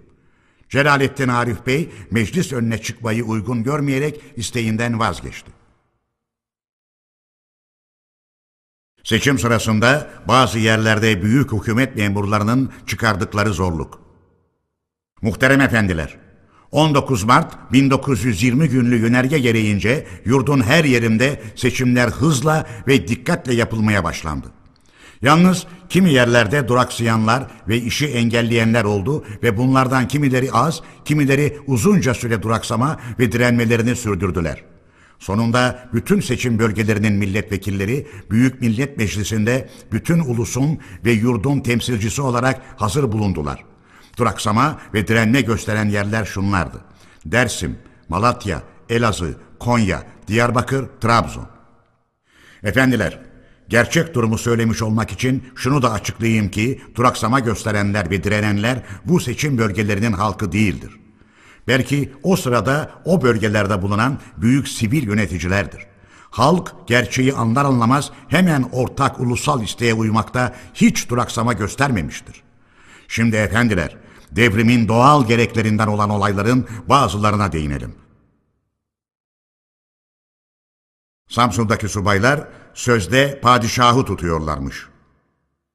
3. Kolordu Komutanı Selahattin Bey'den aldığım 29 Mart 1920 günlü bir kapalı telde Samsun'da bulunan 15. tümenin ruhsal durumunun bozuk olduğundan ve sözde subaylar arasında padişaha bağlılık duyguları bulunduğundan söz ediliyordu. Subaylar padişaha karşı olarak verilecek buyrukları yerine getirmeyeceklerini üstlerine bildirmişler. Kendilerine baskı yapılırsa görevi bırakacakları seziliyormuş. İstanbul'dan gelen yolculardan ve gazetelerden işgalin ikinci günü el konulmuş yerlerin hepsinin boşaltıldığı ve Salih Paşa hükümetinin yerinde olduğu, senatonun görevini yapmakta olduğu son cuma selamlığında Harbiye ve Bahriye Nazırı hazır bulunarak eskisi gibi gerekli törenin yapıldığı anlaşılmış. Şu duruma göre İstanbul'da bir hükümet varken bu hükümetin haberi olmaksızın yapılan işler nedir diyorlarmış. Subayların bu düşünce ve davranışlarını bildiren 15. Tümen Komutanı şu yolda bir düşünce ileri sürüyordu. Burada bir subayı tutuklamanın olağanüstü bir durum yaratması akla gelmez. Ancak bundan yararlanarak Anadolu üzerine yürümek gibi olaylar ortaya çıkacaktır. İzmir cephesinde ulusal kuvvetlerin nasıl çalıştırıldığını bilemiyorum. Anladığıma göre bunlar para ile çalıştırılmaktaymış. Bir savaş çıktığında bütün halka aylık verilemeyeceği açık bir gerçek olduğundan ulusal kuvvetler adı altında çalıştırılanlardan savaşın ikinci günü ortada hiçbir kuvvet kalmayacağına kuşkum yoktur. Ordu birliklerine gelince şimdiden kaçma olayları başlamıştır. Parasızlık böyle sürdükçe ve İstanbul hükümeti yerinde kaldıkça subaylardan bile kuşkum vardır.'' Bundan başka 3. Kolordu Komutanı Salahattin Bey, Amasya'ya gelen kontrol görevlisi Forbes adında bir yüzbaşıyı vermiş olduğumuz yönerge gereğince tutuklamış, Samsun'a bir İngiliz temsilcisi yüzbaşı gelmiş. Salahattin Bey'e yüzbaşı Forbes'in bir dakika geçirilmeden Samsun'a gönderilmesini yazmış. Yoksa Salahattin Bey'in sorumlu olacağını sözlerine eklemiş. Salahattin Bey'in sorması üzerine bu konuda vereceği karşılık için şu öğütlemeyi yaptım. Forbes'i tutuklayan ben değilim.'' Başkentleri ateşkes anlaşmasına ve insanlığa yaraşmaz bir yolla işgal olunan ulustur. Bunun için salı verilmesini de ancak ulus sağlayabilir. Bununla birlikte bu Forbes'i yurttan çıkarmakla yetinildi. Kendisi tutuklanmadı. Bolu Mutasarrıfı Haydar Bey'in 9 Nisan 1920 günlü kısa bir kapalı telinden Adapazarı ile Hendek arasında bulunan ve Çatal Köprü denilen yerdeki köprülerin ve Mudurnu suyu üzerindeki köprünün ulusal kuvvetlere karşı olan kişilerce yıkıldığı anlaşıldı. Bolu ve çevresi komutanı Mahmut Nedim Bey'in Düzce'den yazdığı 9 Nisan 1920 günlü kapalı telinde de 8 Nisan'da Adapazarı'nda ulusal kuvvetlere karşı gösteriler yapıldığı, Hendek ve Adapazarı arasındaki telgraf ve telefon tellerinin kesildiği ve Düzce bazalarından tarafsız kalanlarında muhaliflere katılmak üzere yola çıktıkları anlaşıldı. Hendek'le Adapazarı arasında Mudurnu suyu üzerindeki büyük köprünün yıkılması dolayısıyla gidiş gelişin durduğu da anlaşılıyordu. Bu haberler üzerine Geyve'de bulunan 24. Tümen Komutanı Mahmut Bey'in dikkati çekildi. Nevşehir'de de Nevşehir Kaymakamı Nedim Bey'in başkanlığı altında Teali İslam Cemiyeti'nin bir şubesi kurulmuş. Verilen raporda cemiyetin kışkırtıcı üyelerinden 8 kişinin Niğde'ye getirildiği bildiriliyordu. Bu cemiyetin üyeleri padişahtan başka hiçbir güç tanımayız. Ulusal kuvvetleri dağıtmak için malca, bedence bütün gücümüzü harcamaya and içtik diyorlarmış. Her gece toplanıyorlarmış. Bunların ileri gelenleri Niğde'deki tümen komutanının gönderdiği bir birlikçe tutuklanmış. Türkiye Büyük Millet Meclisi toplanıyor. Efendiler, bu gibi olaylara bundan sonra geniş ölçüde rastlayacağız.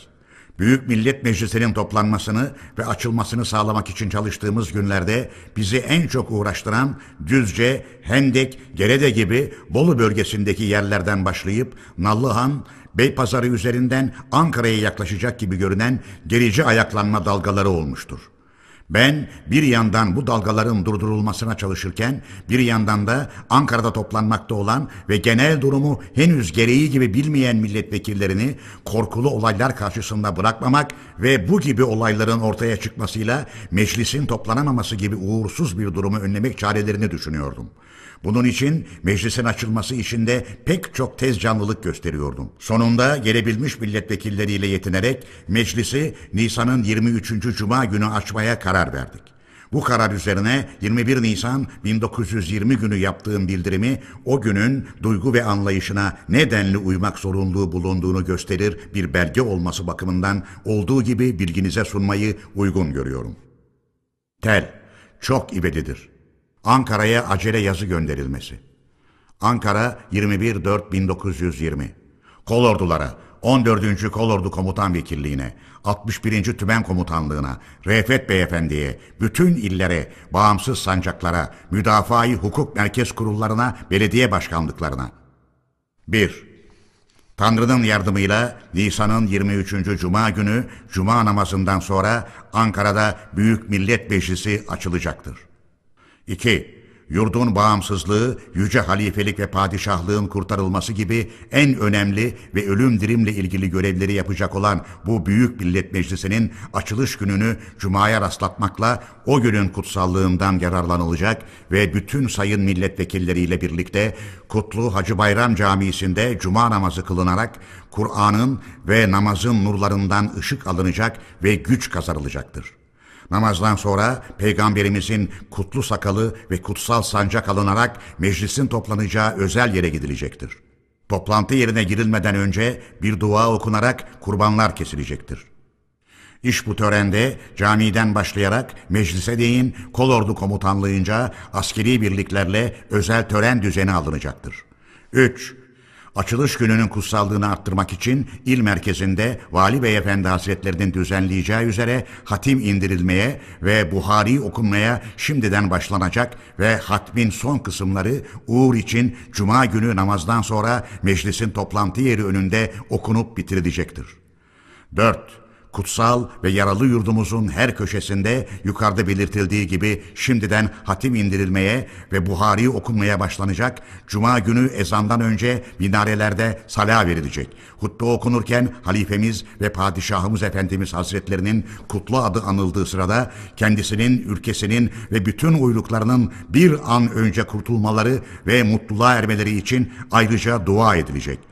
Cuma namazı kılındıktan sonra da hatim tamamlanarak yüce halifelik ve padişahlığın ve bütün yurt parçalarının kurtarılması amacıyla yapılan ulusal çalışmaların önemini ve kutsallığını ve her yurttaşın kendi vekillerinden meydana gelmiş olan Büyük Millet Meclisi'nce verilecek yurt ödevlerini yapmak zorunda olduğunu anlatan dinsel söylevler verilecektir. Daha sonra halife ve padişahımızın, din ve devletimizin, yurdumuzun ve ulusumuzun kurtuluşu, esenliği ve bağımsızlığı için dua edilecektir. Bu dinsel ve yurtsal tören yapıldıktan ve camilerden çıkıldıktan sonra Osmanlı ülkesinin her yerinde hükümet konağına gidilerek meclisin açılışından dolayı resmi tebriklerde bulunulacaktır. Her yerde cuma namazından önce uygun görülecek şekilde mevlid okunacaktır. 5. İş bu bildirimin hemen yayılması için her araca başvurulacak ve tezelden en sapa köylere, en küçük askeri birliklere, yurttaki bütün örgütlere ve kurumlara ulaştırılması sağlanacaktır. Ayrıca büyük kağıtlara yazılarak her yere asılacak ve yapılabilen yerlerde bastırılıp çoğaltılarak parasız dağıtılacaktır. 6. Ulu Tanrı'dan tam başarıya ulaştırmasını yakarırız. Temsilciler Kurulu adına Mustafa Kemal 22 Nisan 1920 günü de şu bildirimi yaydım. Tel, dakika geciktirilmeyecektir. 22.4.1920 Bütün illerle bağımsız sancaklara, kol ordulara, Nazilli'de Albay Refet Beyefendi'ye, Bursa'da 20. Kolordu Komutanı Ali Fuat Paşa Hazretlerine, Bursa'da 56. Tümen Komutanı Albay Bekir Sami Beyefendi'ye, Balıkesir'de 61. Tümen Komutanı Albay Kazım Beyefendi'ye, Tanrı'nın yardımıyla Nisan'ın 23. Cuma günü Büyük Millet Meclisi açılarak çalışmaya başlayacağından o günden sonra bütün sivil ve askeri makamların ve bütün ulusun buyruk alacağı en yüce orun adı geçen meclis olacaktır. Bilgilerinize sunulur. Temsilciler Kurulu adına Mustafa Kemal. Muhterem efendiler, Şimdiye dek bilginize sunduklarım kişisel olarak ve temsilciler kurulu adına değindiğim olayların açıklanmasına ilişkin idi. Bundan sonra söyleyeceklerim Türkiye Büyük Millet Meclisi açıldıktan ve yöntemine göre hükümet kurulduktan bugüne değin meydana gelmiş olayları ve devrimleri kapsayacaktır. Bu söyleyeceklerim aslında herkesçe apaçık bilinen ya da kolaylıkla öğrenilebilecek olan olaylarla ilgilidir. Gerçekten meclis tutanaklarında, bakanlık dosyalarında, basın koleksiyonlarında bu olayların belgeleri saptanmış ve saklanmış bulunmaktadır. Bunun için ben bütün bu olayların genel gidişini göstermek ve saptamakla yetineceğim. Amacım devrimimizin incelenmesinde tarihe kolaylık sağlamaktır. Bütün bu olayların oluşum ve gelişiminde Türkiye Büyük Millet Meclisi ve hükümeti başkanı, başkomutan ve cumhurbaşkanı olarak bulunmuş olmaktan daha çok örgütümüzün genel başkanı olarak bu görevi yapmaya kendimi ödevli sayarım. Türk ulusunun izleyeceği ilke ulusal siyaset. Efendiler, Meclisin açıldığı ilk günlerde meclise içinde bulunduğumuz durumu ve koşulları açıklayarak izlenmesini ve uygulanmasını doğru bulduğum düşüncelerimi bildirdim. Bu düşüncelerin başlıcası Türkiye'nin Türk ulusunun izlemesi gereken siyasal ilke ile ilgiliydi. Bilirsiniz ki Osmanlılar zamanında çeşitli siyasal yöntemler tutulmuştu ve tutuluyordu. Ben bu siyasal yöntemlerden hiçbirinin yeni Türkiye Devleti'nin yöntemi olamayacağı kanısına varmıştım. Bunu meclise anlatmaya çalıştım. Bu konu üzerinde daha sonra da çalışılmıştır. Bu konu ile ilgili olarak önceden ve sonraları söylediklerimin temel noktalarını burada hep birlikte hatırlamayı yararlı bulurum. Efendiler, bilirsiniz ki hayat demek savaş ve çarpışma demektir. Hayatta başarı yüzde yüz savaşta başarı kazanmakla elde edilebilir. Bu da maddesel ve tinsel güce dayanır. Bir de insanların uğraştığı bütün sorunlar, karşılaştığı bütün tehlikeler, elde ettiği başarılar toplumca yapılan genel bir savaşın dalgaları içinden doğa gelmiştir. Doğu uluslarının Batı uluslarına saldırısı tarihin belli başlı bir evresidir. Doğu ulusları arasında Türklerin başta ve en güçlü olduğu biliniyor. Gerçekten Türkler Müslümanlıktan önce ve sonra saldırılar yapmışlar ve Avrupa içerisine girmişlerdir batıya saldıran ve İspanya'ya girip Fransa sınırlarına değin yayılan Araplar da vardır. Ama efendiler, her saldırıya her zaman bir karşı saldırı düşünmek gerektir. Karşı saldırıya uğranılabileceğini düşünmeden ve ona karşı güvenilir tedbir bulmadan saldırıya geçenlerin sonu yenilgi ve bozgundur, yok olmaktır. Batı'nın Araplara karşı saldırısı Endülüs'te acı ve ders alınmaya değer bir tarihsel yıkım ile başladı. Ama orada bitmedi. Kovalama Afrika kuzeyinde sürüp gitti. Atilla'nın Fransa ve Batı Roma topraklarına dek genişletilmiş olan imparatorluğunu hatırladıktan sonra Selçuk Devleti'nin yıkıntısı üzerinde kurulan Osmanlı Devleti'nin İstanbul'da Doğu Roma İmparatorluğu'nun yerine geçtiği çağlara gözlerimizi çevirelim. Osmanlı padişahları içinde Almanya'yı, Batı Roma'yı ele geçirerek çok büyük bir imparatorluk kurmaya girişmiş bulunanlar vardı.'' Yine bu padişahlardan biri bütün İslam dünyasını bir merkeze bağlayarak yönetmeyi düşündü. Bu amaçla Suriye'yi, Mısır'ı ele geçirdi. Halife sanını takındı. Başka bir padişah da hem Avrupa'yı ele geçirmek hem İslam dünyasını buyruğu ve yönetimi altına almak amacını güttü. Batı'nın sürüp giden karşı saldırısı, İslam dünyasının tedirginliği ve ayaklanması ve böyle bütün dünyayı ele geçirme istek ve tasarılarının tek sınır içine aldığı çeşitli soydan insanların geçimsizlikleri en sonunda Osmanlı İmparatorluğunu da benzerleri gibi tarihin bağrına gömdü. Efendiler, dış siyasanın en çok ilgili bulunduğu ve dayandığı temel devletin iç örgütüdür. Dış siyasa iç örgütle uyarlı olmak gerekir. Batıda ve doğuda yaratılışı, kültürü ve ülküsü başka başka olan ve birbirleriyle bağdaşamayan toplulukları tek sınır içine almış bir devletin iç örgütü elbette temelsiz ve çürük olur. Bu durumda dış siyasası da köklü ve sağlam olamaz. Böyle bir devletin özellikle iç örgütü ulusal olmaktan uzak olduğu gibi siyasal yöntemi de ulusal olamaz.'' Buna göre Osmanlı Devleti'nin siyasası ulusal değil ancak kişisel, bulanık ve kararsız idi. Değişik ulusları ortak ve genel bir ad altında toplamak ve bu değişik ulus topluluklarını eşit haklar ve koşullar altında bulundurarak güçlü bir devlet kurmak parlak ve çekici bir siyasal görüştür. Ama aldatıcıdır. Dahası hiçbir sınır tanımayarak dünyadaki bütün Türkleri de bir devlet olarak birleştirmek ulaşılamayacak bir amaçtır. Bu yüzyılların ve yüzyıllarca yaşamakta olan insanların çok acı, çok kanlı olaylar ile ortaya koyduğu bir gerçektir. İslamcılık ve Turancılık siyasasının başarı kazandığına ve dünyayı uygulama alanı yapabildiğine tarihte rastlanamamaktadır. Soy ayrımı gözetmeksizin bütün insanlığı kapsayan tek bir dünya devleti kurma hırslarının sonuçları da tarihte yazılıdır. Baskıncı ve yağmacı olmak hevesleri konumuzun dışındadır. İnsanlara her türlü özel duygularını ve bağlantılarını unutturup onları kardeşlik ve tam eşitlik içinde birleştirerek insancı bir devlet meydana getirme kuramının da kendine özgü koşulları vardır. Bizim aydınlık ve uygulanabilir gördüğümüz siyasal yöntem ulusal siyasadır.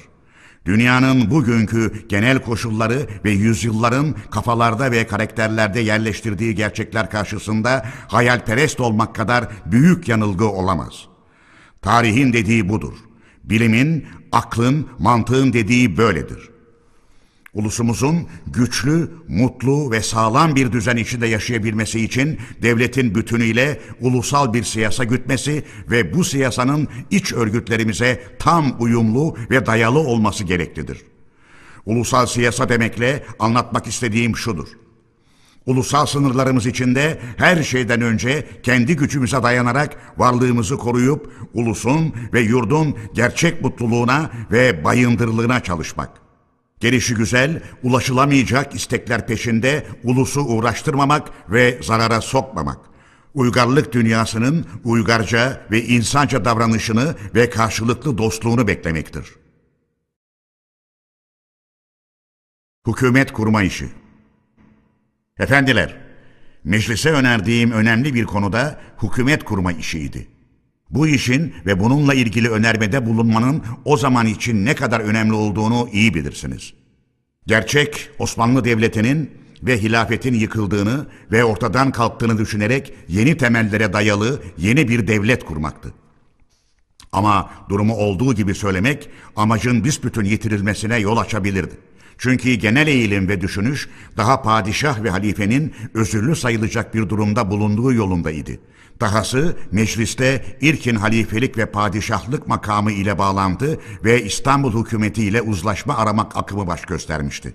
İstanbul'daki koşulların halife ve padişah ile ne açık ve ne de özel ve gizli görüşmeye elverişli olmadığını açıklamaya çalıştım. Böyle bir görüşme ile ne anlatmak istediğimizi sordum ve ulusun bağımsızlığı ve yurt bütünlüğünü sağlamaya çalışmakta olduğunu haber vermek için ise bu gereksizdir. Çünkü padişah ve halife olan kişi de bundan başka bir şey düşürüp isteyebilir mi? Bunun karşıtını kendi ağzından işitsem inanmam. Bunun yüzde yüz zorlama ve baskı altında söyletildiğini kabul ederim dedim.'' Bizi suçlamak için çıkarılmış olan fetvanın uydurma olduğunu ve İstanbul hükümeti buyruk ve bildirimlerinin yorumlanması gerektiğini söyleyerek yufka yürekli ve kıt düşünceli kimi insanların yol açmak istedikleri sarsaklığı gereksiz gördüğümü açıkladım. Ulusal egemenlik temeline dayanan halk hükümeti, cumhuriyet.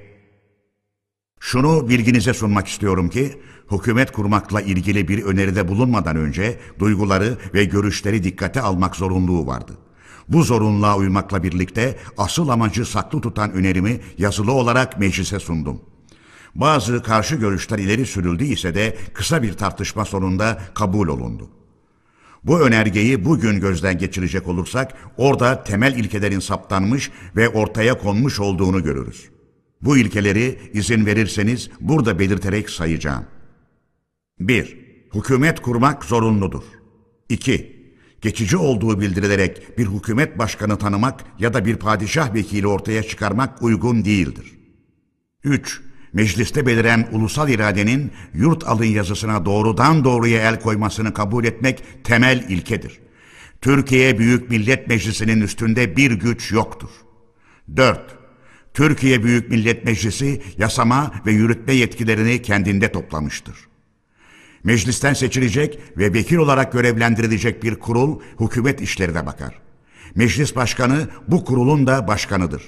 Not: Padişah ve halife baskı ve zordan kurtulduğu zaman meclisin düzenleyeceği yasaya uygun olarak durumunu alır. Efendiler, bu ilkelere göre kurulan bir hükümetin niteliği kolaylıkla anlaşılabilir. Böyle bir hükümet, ulusal egemenlik temeline dayanan halk hükümetidir, cumhuriyettir. Böyle bir hükümetin kuruluşunda ilke kuvvetler birliği kuramıdır. Zaman geçtikçe bu ilkelerin kapsadığı kavramlar anlaşılmaya başladı.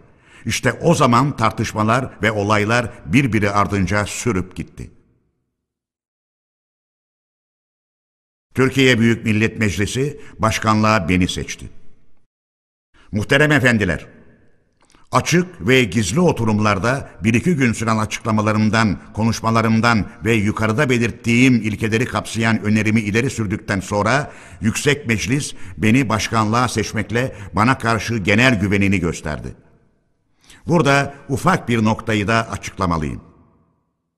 Hatırlarsınız ki oluşmaya başlayan ulusal birliği ulusun coşup uyanışına yormaktan daha çok kişisel girişim sonucu olarak görüyorlardı. Bu arada benim girişimlerde bulunmamın yasak edilmesine önem veriyorlardı. Beni ulusa ve hükümete istenmez ve kötü kişi saydırmaktan yarar umuyorlardı. Yapılan propaganda ben istenmez ve kötü kişi sayılırsam ulusa ve devlete karşı hiçbir aykırı davranışta bulunulmayacağı, bütün kötülüklerin benden geldiği bir adam için bir ulusun birçok tehlikeleri göze almasının akla yatmayacağı yolundaydı. Hükümet ve düşmanlar beni ulusa karşı bir silah gibi kullanıyordu. Bunun için 24 Nisan 1920 günü gizli bir oturumda meclise bu durumu açıkladım başkanlık seçiminde bunun da bir sakınca olarak göz önünde tutulmasını ve yalnız ulusun ve yurdun esenliği düşünülerek oy ve kararların uygun ve doğru olarak verilmesini rica ettim. Hükümetin kuruluşu Efendiler, Büyük Millet Meclisi bakanların seçimi ile ilgili 2 Mayıs 1920 günlü yasa ile Büyük Millet Meclisi'nde 11 bakandan meydana gelen bir bakanlar kurulu kurdu. Bu kurul genelkurmay işlerini de yürütecekti. Görülüyor ki meclisin açılış günü olan 23 Nisan'dan beri bir hafta kadar zaman geçmiş bulunuyor. Bu süre içinde yurt ve ulus işleri ve özellikle yıkıcı akım ve çalışmalara karşı tedbir almak işleri bir an bile duraklayamazdı ve duraklamamıştır. Yalnız bakanların seçimi ile ilgili yasa çıktığı zaman meclisçe bakanlığa seçilen kişilerden kimileri daha önce göreve başlamışlar, bana yardım ediyorlardı. Bu arada İsmet Paşa Hazretleri de genel kurmay işlerini üzerine almış bulunuyordu. Efendiler, bununla ilgili olarak bir noktayı bildirmeyi gerekli görüyorum. O günlerde arkadaşların hangi işlerde görevlendirilmesinin uygun olacağı düşünülürken Genelkurmay Başkanlığı için İsmet Paşa'yı yeğlemiştim. Ankara'da bulunan Refet Paşa beni özel olarak görüp bilgi istedi. Anlamak istediği Genelkurmay Başkanlığı'nın en büyük askeri makam olup olmadığı noktasıydı. Benden sözü geçen makamın en büyük askeri makam olduğu ve ondan daha büyük makamın millet meclisi olacağı karşılığını alınca buna karşı olduğunu bildirdi. İsmet Paşa'nın başkomutanlık demek olan bu durumunu kabul edemeyeceğini söyledi. Görevin çok önemli ve ağır olduğunu, benim bütün arkadaşlar hakkındaki bilgime ve adam kayırmayacağıma güvenmenin uygun olacağını belirttim. Kendisinin böyle bir davranışta bulunmasının uygun olmadığını da sözlerime ekledim. Efendiler, daha sonra Batı cephesi karargahında görüştüğüm Fuat Paşa da İsmet Paşa'nın Genelkurmay Başkanlığına getirilmesine kesinlikle karşı olduğunu bildirdi. Fuat Paşa'yı da durumun gerektirdiği en uygun çözüm yolunu kabul zorunluluğuna inandırmaya çalıştım. Refet ve Fuat Paşaların kendilerine özgü bazı düşüncelerine ekledikleri şu idi. Kendileri daha önce Anadolu'da benimle işbirliği yapmışlar, İsmet Paşa ise sonradan katılmış. Oysa bundan önceki sözlerim arasında sırası ve yeri geldiği için bildirmiştim ki İsmet Paşa ben İstanbul'dan ayrılmadan önce benimle işbirliği yapmıştı. Daha sonra Anadolu'ya gelip birlikte çalışmıştı. Ama Fevzi Paşa Hazretlerinin Harbiye Nazırı olması üzerine önemli bir takım düşünceler dolayısıyla özel görev verilerek yine İstanbul'a gönderilmişti. Bunun için iş ve görüş birliğinde öncelik söz konusu olamazdı. Genelkurmay Başkanlığı görevinin ilkin İsmet Paşa'ya verilmesi yerinde olmasaydı, bu işte Fevzi Paşa Hazretlerinin de beni uyarmaları bir yurt görevi olurdu. Oysa Paşa Hazretleri tam tersine bu görevlendirmeyi pek uygun bulmuş ve kendileri verilen Milli Savunma Bakanlığı görevini içten gelen bir duygu ile hemen kabul buyurmuşlardır.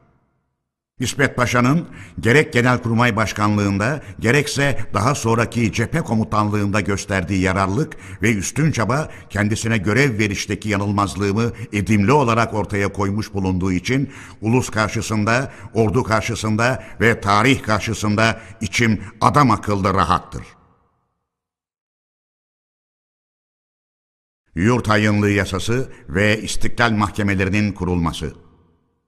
Efendiler, Meclis 29 Nisan 1920'de yurt hayınlığı yasasını ve sonraki aylarda istiklal mahkemeleri yasalarını da çıkarmakla devrimlerin doğal gereklerini yerine getirmiş oldu. Efendiler, İstanbul'a düşmanın girişinden sonra başlayan bir takım yıkıcı akımlara, olaylara, ayaklanmalara değinmiş idik. Bunlar tez elden yurdun her yerinde birbiri ardınca belirdi ve sürgit oldu. İstanbul'da damat Ferit Paşa ivedi olarak yeniden iş başına getirildi. Damat Ferit Paşa hükümeti ve İstanbul'da bütün yıkıcı ve hayın örgütlerin kurduğu birlik ve bu birliğin Anadolu içindeki bütün ayaklanma örgütleri ve bütün düşmanlar ve Yunan ordusu el birliğiyle bizi yıkmak için çalışmaya başladılar.'' Bu ortak saldırı siyasasının yönergesi de padişah ve halifenin içinde düşman uçakları da bulunan her türlü araçlarla yurda yağdırdığı padişaha karşı ayaklanma fetvasıydı. Bu genel, çeşitli ve hayınca saldırılara karşı bizde daha meclis açılmadan önce Afyonkarahisar'da, Eskişehir'de ve bütün demiryolu boyunda bulunan yabancı devlet askerlerini Anadolu'dan çıkararak Gey ve Osmaneli Carablus köprülerini yıkarak ve meclis toplanır toplanmaz Anadolu'daki yüksek din bilginlerinden fetva alarak karşı tedbirlere giriştik. İç ayaklanmalar Efendiler, 1919 yılı içinde ulusal girişimlerimize karşı başlayan iç ayaklanmalar hızla yurdun her yerine yayıldı. Bandırma, Gönen, Susurluk, Mustafa Kemal Paşa, Karacabey, Biga ve dolaylarında İzmit, Adapazarı, Düzce, Hendek, Bolu, Gerede, Nallıhan, Beypazarı dolaylarında, Bozkır'da, Konya, Ilgın, Kadınhan, Karaman, Çivril, Seydişehir, Beyşehir, Koçhisar dolaylarında, Yozgat, Yenihan, Boğazlayan, Zile, Erbaa, Çorum dolaylarında, Ümraniye, Refahiye, Zara, Hafik dolaylarında, Viranşehir dolaylarında tutuşan kargaşa kargaşa ateşleri bütün yurdu yakıyor. Hayınlık, bilisizlik, düşmanlık ve bağnazlık dumanları bütün yurt göklerini yoğun karanlıklar içinde bırakıyordu. Ayaklanma dalgaları Ankara'da karargahımızın duvarlarına dek çarptı. Karargahımızla şehir arasındaki telefon ve telgraf tellerini kesmeye dek varan kudurgan saldırışlar karşısında kaldık.'' Batı Anadolu'nun İzmir'den sonra yeniden önemli bölgeleri de Yunan ordusunun saldırıları ile çiğnenmeye başlandı.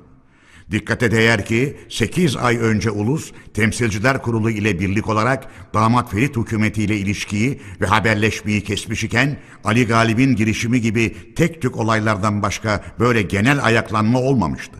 Bu kez ortaya çıkan yaygın ve genel ayaklanmalar 8 ay içinde yurtta çok hazırlık yapıldığını gösteriyordu.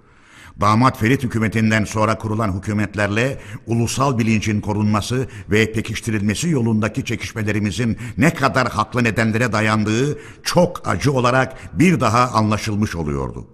İstanbul'daki hükümetlerin ulusal ayaklanmayı güçlendirmekte, cephelerle ve ordu ile ilgilenmekte gösterdiği başka türden safsatlamaların acı sonuçları da ayrıca görülecektir. Anzavur ve düzce ayaklanmaları. Efendiler, önce iç ayaklanmalar üzerine açık bir bilgi edinmek için izin verirseniz bu ayaklanmaları yeri geldiğinde söz konusu ettikçe değinilen evreleri kısaca bilginize sunayım. 21 Eylül 1919'da Balıkesir'in kuzey bölgesinde birinci Anzavur ayaklanması başladı. 16 Şubat 1920'de yine bu bölgede ikinci Anzavur ayaklanması oldu. Bu iki ayaklanma askeri birliklerimiz ve ulusal kuvvetlerimizle bastırıldı. 13 Nisan 1920'de Bolu, Düzce dolaylarında ayaklanma oldu. Bu ayaklanma 19 Nisan 1920'de Beypazarı'na dek yayıldı. Bu sırada Anzavur 11 Mayıs 1920'de top ve ağır makineli tüfeklerle donanmış 500 kişilik bir kuvvetle üçüncü kez Adapazarı ve Geyve dolaylarındaki küçük bir ulusal birliğimize saldırarak yine ortaya çıktı. Anzavur gönderdiğimiz ulusal birliklerimize, ordu birliklerimize durmadan saldırdı. 20 Mayıs 1920'de Geyve Boğazı yakınlarında yenildi ve kaçmak zorunda kaldı. Düzce dolaylarındaki ayaklanma olayı önemliydi. Abaza ve Çerkezlerden toplanmış 4000 kişilik büyük bir kalabalık Düzce'yi basarak cezaevlerine boşalttılar ve çarpışma ile oradaki süvari birliğimizin silahlarını aldılar. Hükümet görevlileriyle subayları tutukladılar. Ayaklananlar üzerine her yandan kuvvet gönderdik. Bu arada Geyve'de bulunan 24. tümende komutanı Yarbay Mahmut Bey başta olduğu halde Düzce üzerine yürüdü. Mahmut Bey meclisin açıldığı gün yani 23 Nisan 1920'de Hendek'ten Düzce'ye geçerken Hendek'te ayaklandı. Adapazarı'da ayaklananlarca elde edildi. Mahmut Bey 25 Nisan 1920'de Hendek Düzce yolu üzerinde ayaklananlarca aldatılarak pusuya düşürülmüş ve ilk ateşte şehit edilmiştir. Kurmay Başkanı Sami Bey ile Emir Subayı ve daha birkaç subay da o sırada şehit düştüler. Bunun üzerine 24. tümenin hepsi savaşmadan ayaklananlarca tutsak edildi. Bütün tüfekleri, topları alındı. Ağırlıkları yağma edildi. Bu sırada İzmit mutasarrıfı Çerkez İbrahim İstanbul'dan Adapazarı'na geldi. Halka padişahın selamını bildirdi ve 150 lira aylıkla gönüllü yazmaya başladı. Toplanan kuvvetler bütün o çevrede üstünlük sağladıktan sonra Geyve Boğazı'ndaki kuvvetlerimize saldırmaya başladılar. Bizim bu ayaklanma alanına gönderdiğimiz kuvvetler şunlardı. 1. Salihli ve Balıkesir Ulusal Kuvvetlerinden kurulmuş Çerkez Bey Birliği. 2. İki tabur asker, dört dağ topu ve beş makineli tüfek ile 300 atlı efeden kurulmuş Binbaşı Nazım Bey Birliği. 3 iki tabur piyade, sekiz makineli tüfek, iki sahra ve iki dağ topundan kurulmuş Yarbay Arif Bey Birliği. Dört, 300 kişilik ulusal kuvvet ile iki makineli tüfek ve iki bomba topundan kurulmuş Binbaşı İbrahim Bey, Çolak İbrahim Bey Birliği. Komutan olarak da Ali Fuat Paşa, Geyve Boğazı yakınlarından Adapazarı'na doğru olan kesimde ve Refet Paşa'da Ankara'dan Beypazarı yoluyla Bolu'ya doğru olan kesimde görevlendirildiler. Halife Ordusu Efendiler, İzmit'te de Süleyman Şefik Paşa komutasında Halife Ordusu adında bir hayın kuvvet yığınak yapıyordu. Bu kuvvetin bir kısmı da Bolu yakınlarında Kurmay Binbaşı Hayri Bey komutasında ayaklananları desteklemişti. Bu kuvvetle birlikte İstanbul'dan gönderilmiş birçok subay da vardı. Halife ordusunun Süleyman Şefik Paşa'dan sonra belli başlı komutanları Süvari Tuğgeneral Supi Paşa ve topçu yarbaylardan Senayi Bey'di. İstanbul'da da özel olarak kurulmuş bir kurmaylar kurulu vardı. Bu kurulun belli başlı başkanları da Kurmay Albay Refik ve Kurmay Yarbay Hayrettin Beylerdi. Supi Paşa ile ilgili küçük bir anımı anlatayım. Supi Paşa'yı Selanik'ten tanırdım. Ben kol iken o daha o zaman Tuğgeneral ve Süvari Tübeli komutanıydı. Arada üstlük aslık ayrımı olduğu halde çok yakın arkadaşlığımız vardı.'' Meşrutiyetin kuruluşu sıralarında ilkin İştip dolaylarında Cumalı denilen bir yerde suvari manevraları yaptırmıştı. Başka bazı kurmaylar arasında beni de manevrada bulunmak üzere çağırmıştı. Kendisi Almanya'da öğrenim görmüş, çok usta bir biniciydi. Ama askerlik sanatını anlamış bir komutan değildi. Manevranın bitiminde ben yetkin ve aşamam elverişli olmadığı halde paşayı bütün subaylar önünde acı bir dille yermiştim.'' Ve daha sonra Cumalı Ordugahı adında küçük bir kitapta yazmıştım. Supi Paşa gerek herkesin önünde yaptığım eleştirilerden gerekse yayımlanan bu kitabımdan pek üzüldü. Kendisinin açıkça söylediğine göre iç gücü kırılmış. Ama bana gücenmedi. Arkadaşlığımız sürüp gitti. İşte halife ordusuna buldukları komutan bu Supi Paşa'dır. Paşa sonraları Ankara'ya geldi. Geziye çıkıyordum. İstasyonda çok kalabalık içinde birbirimizle karşılaştık. Kendisine ilk sorum şu oldu. Paşam, niçin halife ordusu komutanlığını kabul ettin? Supi Paşa bir an duraksamaksızın size yenilmek için karşılığını verdi. Verdiği bu karşılık ile anlatmak istiyordu ki bu görevi özel bir düşünce ile kabul etmişti. Supi Paşa'nın böyle bir düşüncesi bulunabilir. Ama gerçekte komutayı üzerine aldığı zaman kuvvetleri yenilmiş bulunuyordu. Bolu, Düzce, Adapazarı ve İzmit dolaylarındaki bu ayaklanma bu kez 4 Haziran 1920 gününe değin 3 aydan daha çok sürdü. Daha sonra 29 Temmuz'da yine bir ayaklanma oldu. Bundan sonra da bu bölgede tam dirlik, düzenlik kurulamamıştır. Ama ayaklananlar sonunda tümden bozguna uğratılmış ve elebaşıları Türkiye Büyük Millet Meclisi'nin yasalarına göre cezalandırılmışlardır. Halife ordusunun Bolu yöresinde bulunan kısmı da bozguna uğratıldı. Komutanı binbaşı Hayri ve subayları Yüzbaşı Ali, Üsteğmen Şerafettin, Üsteğmen Hayrettin, makineli tüfek subayı Mehmet Hayri, tabur yazmanı Hasan Lütfi, Cerrah İbrahim Ethem efendiler içinde öbür elebaşılar gibi işlem yapıldı. Halife ordusu da İzmit'ten İstanbul'a kaçmak zorunda bırakıldı.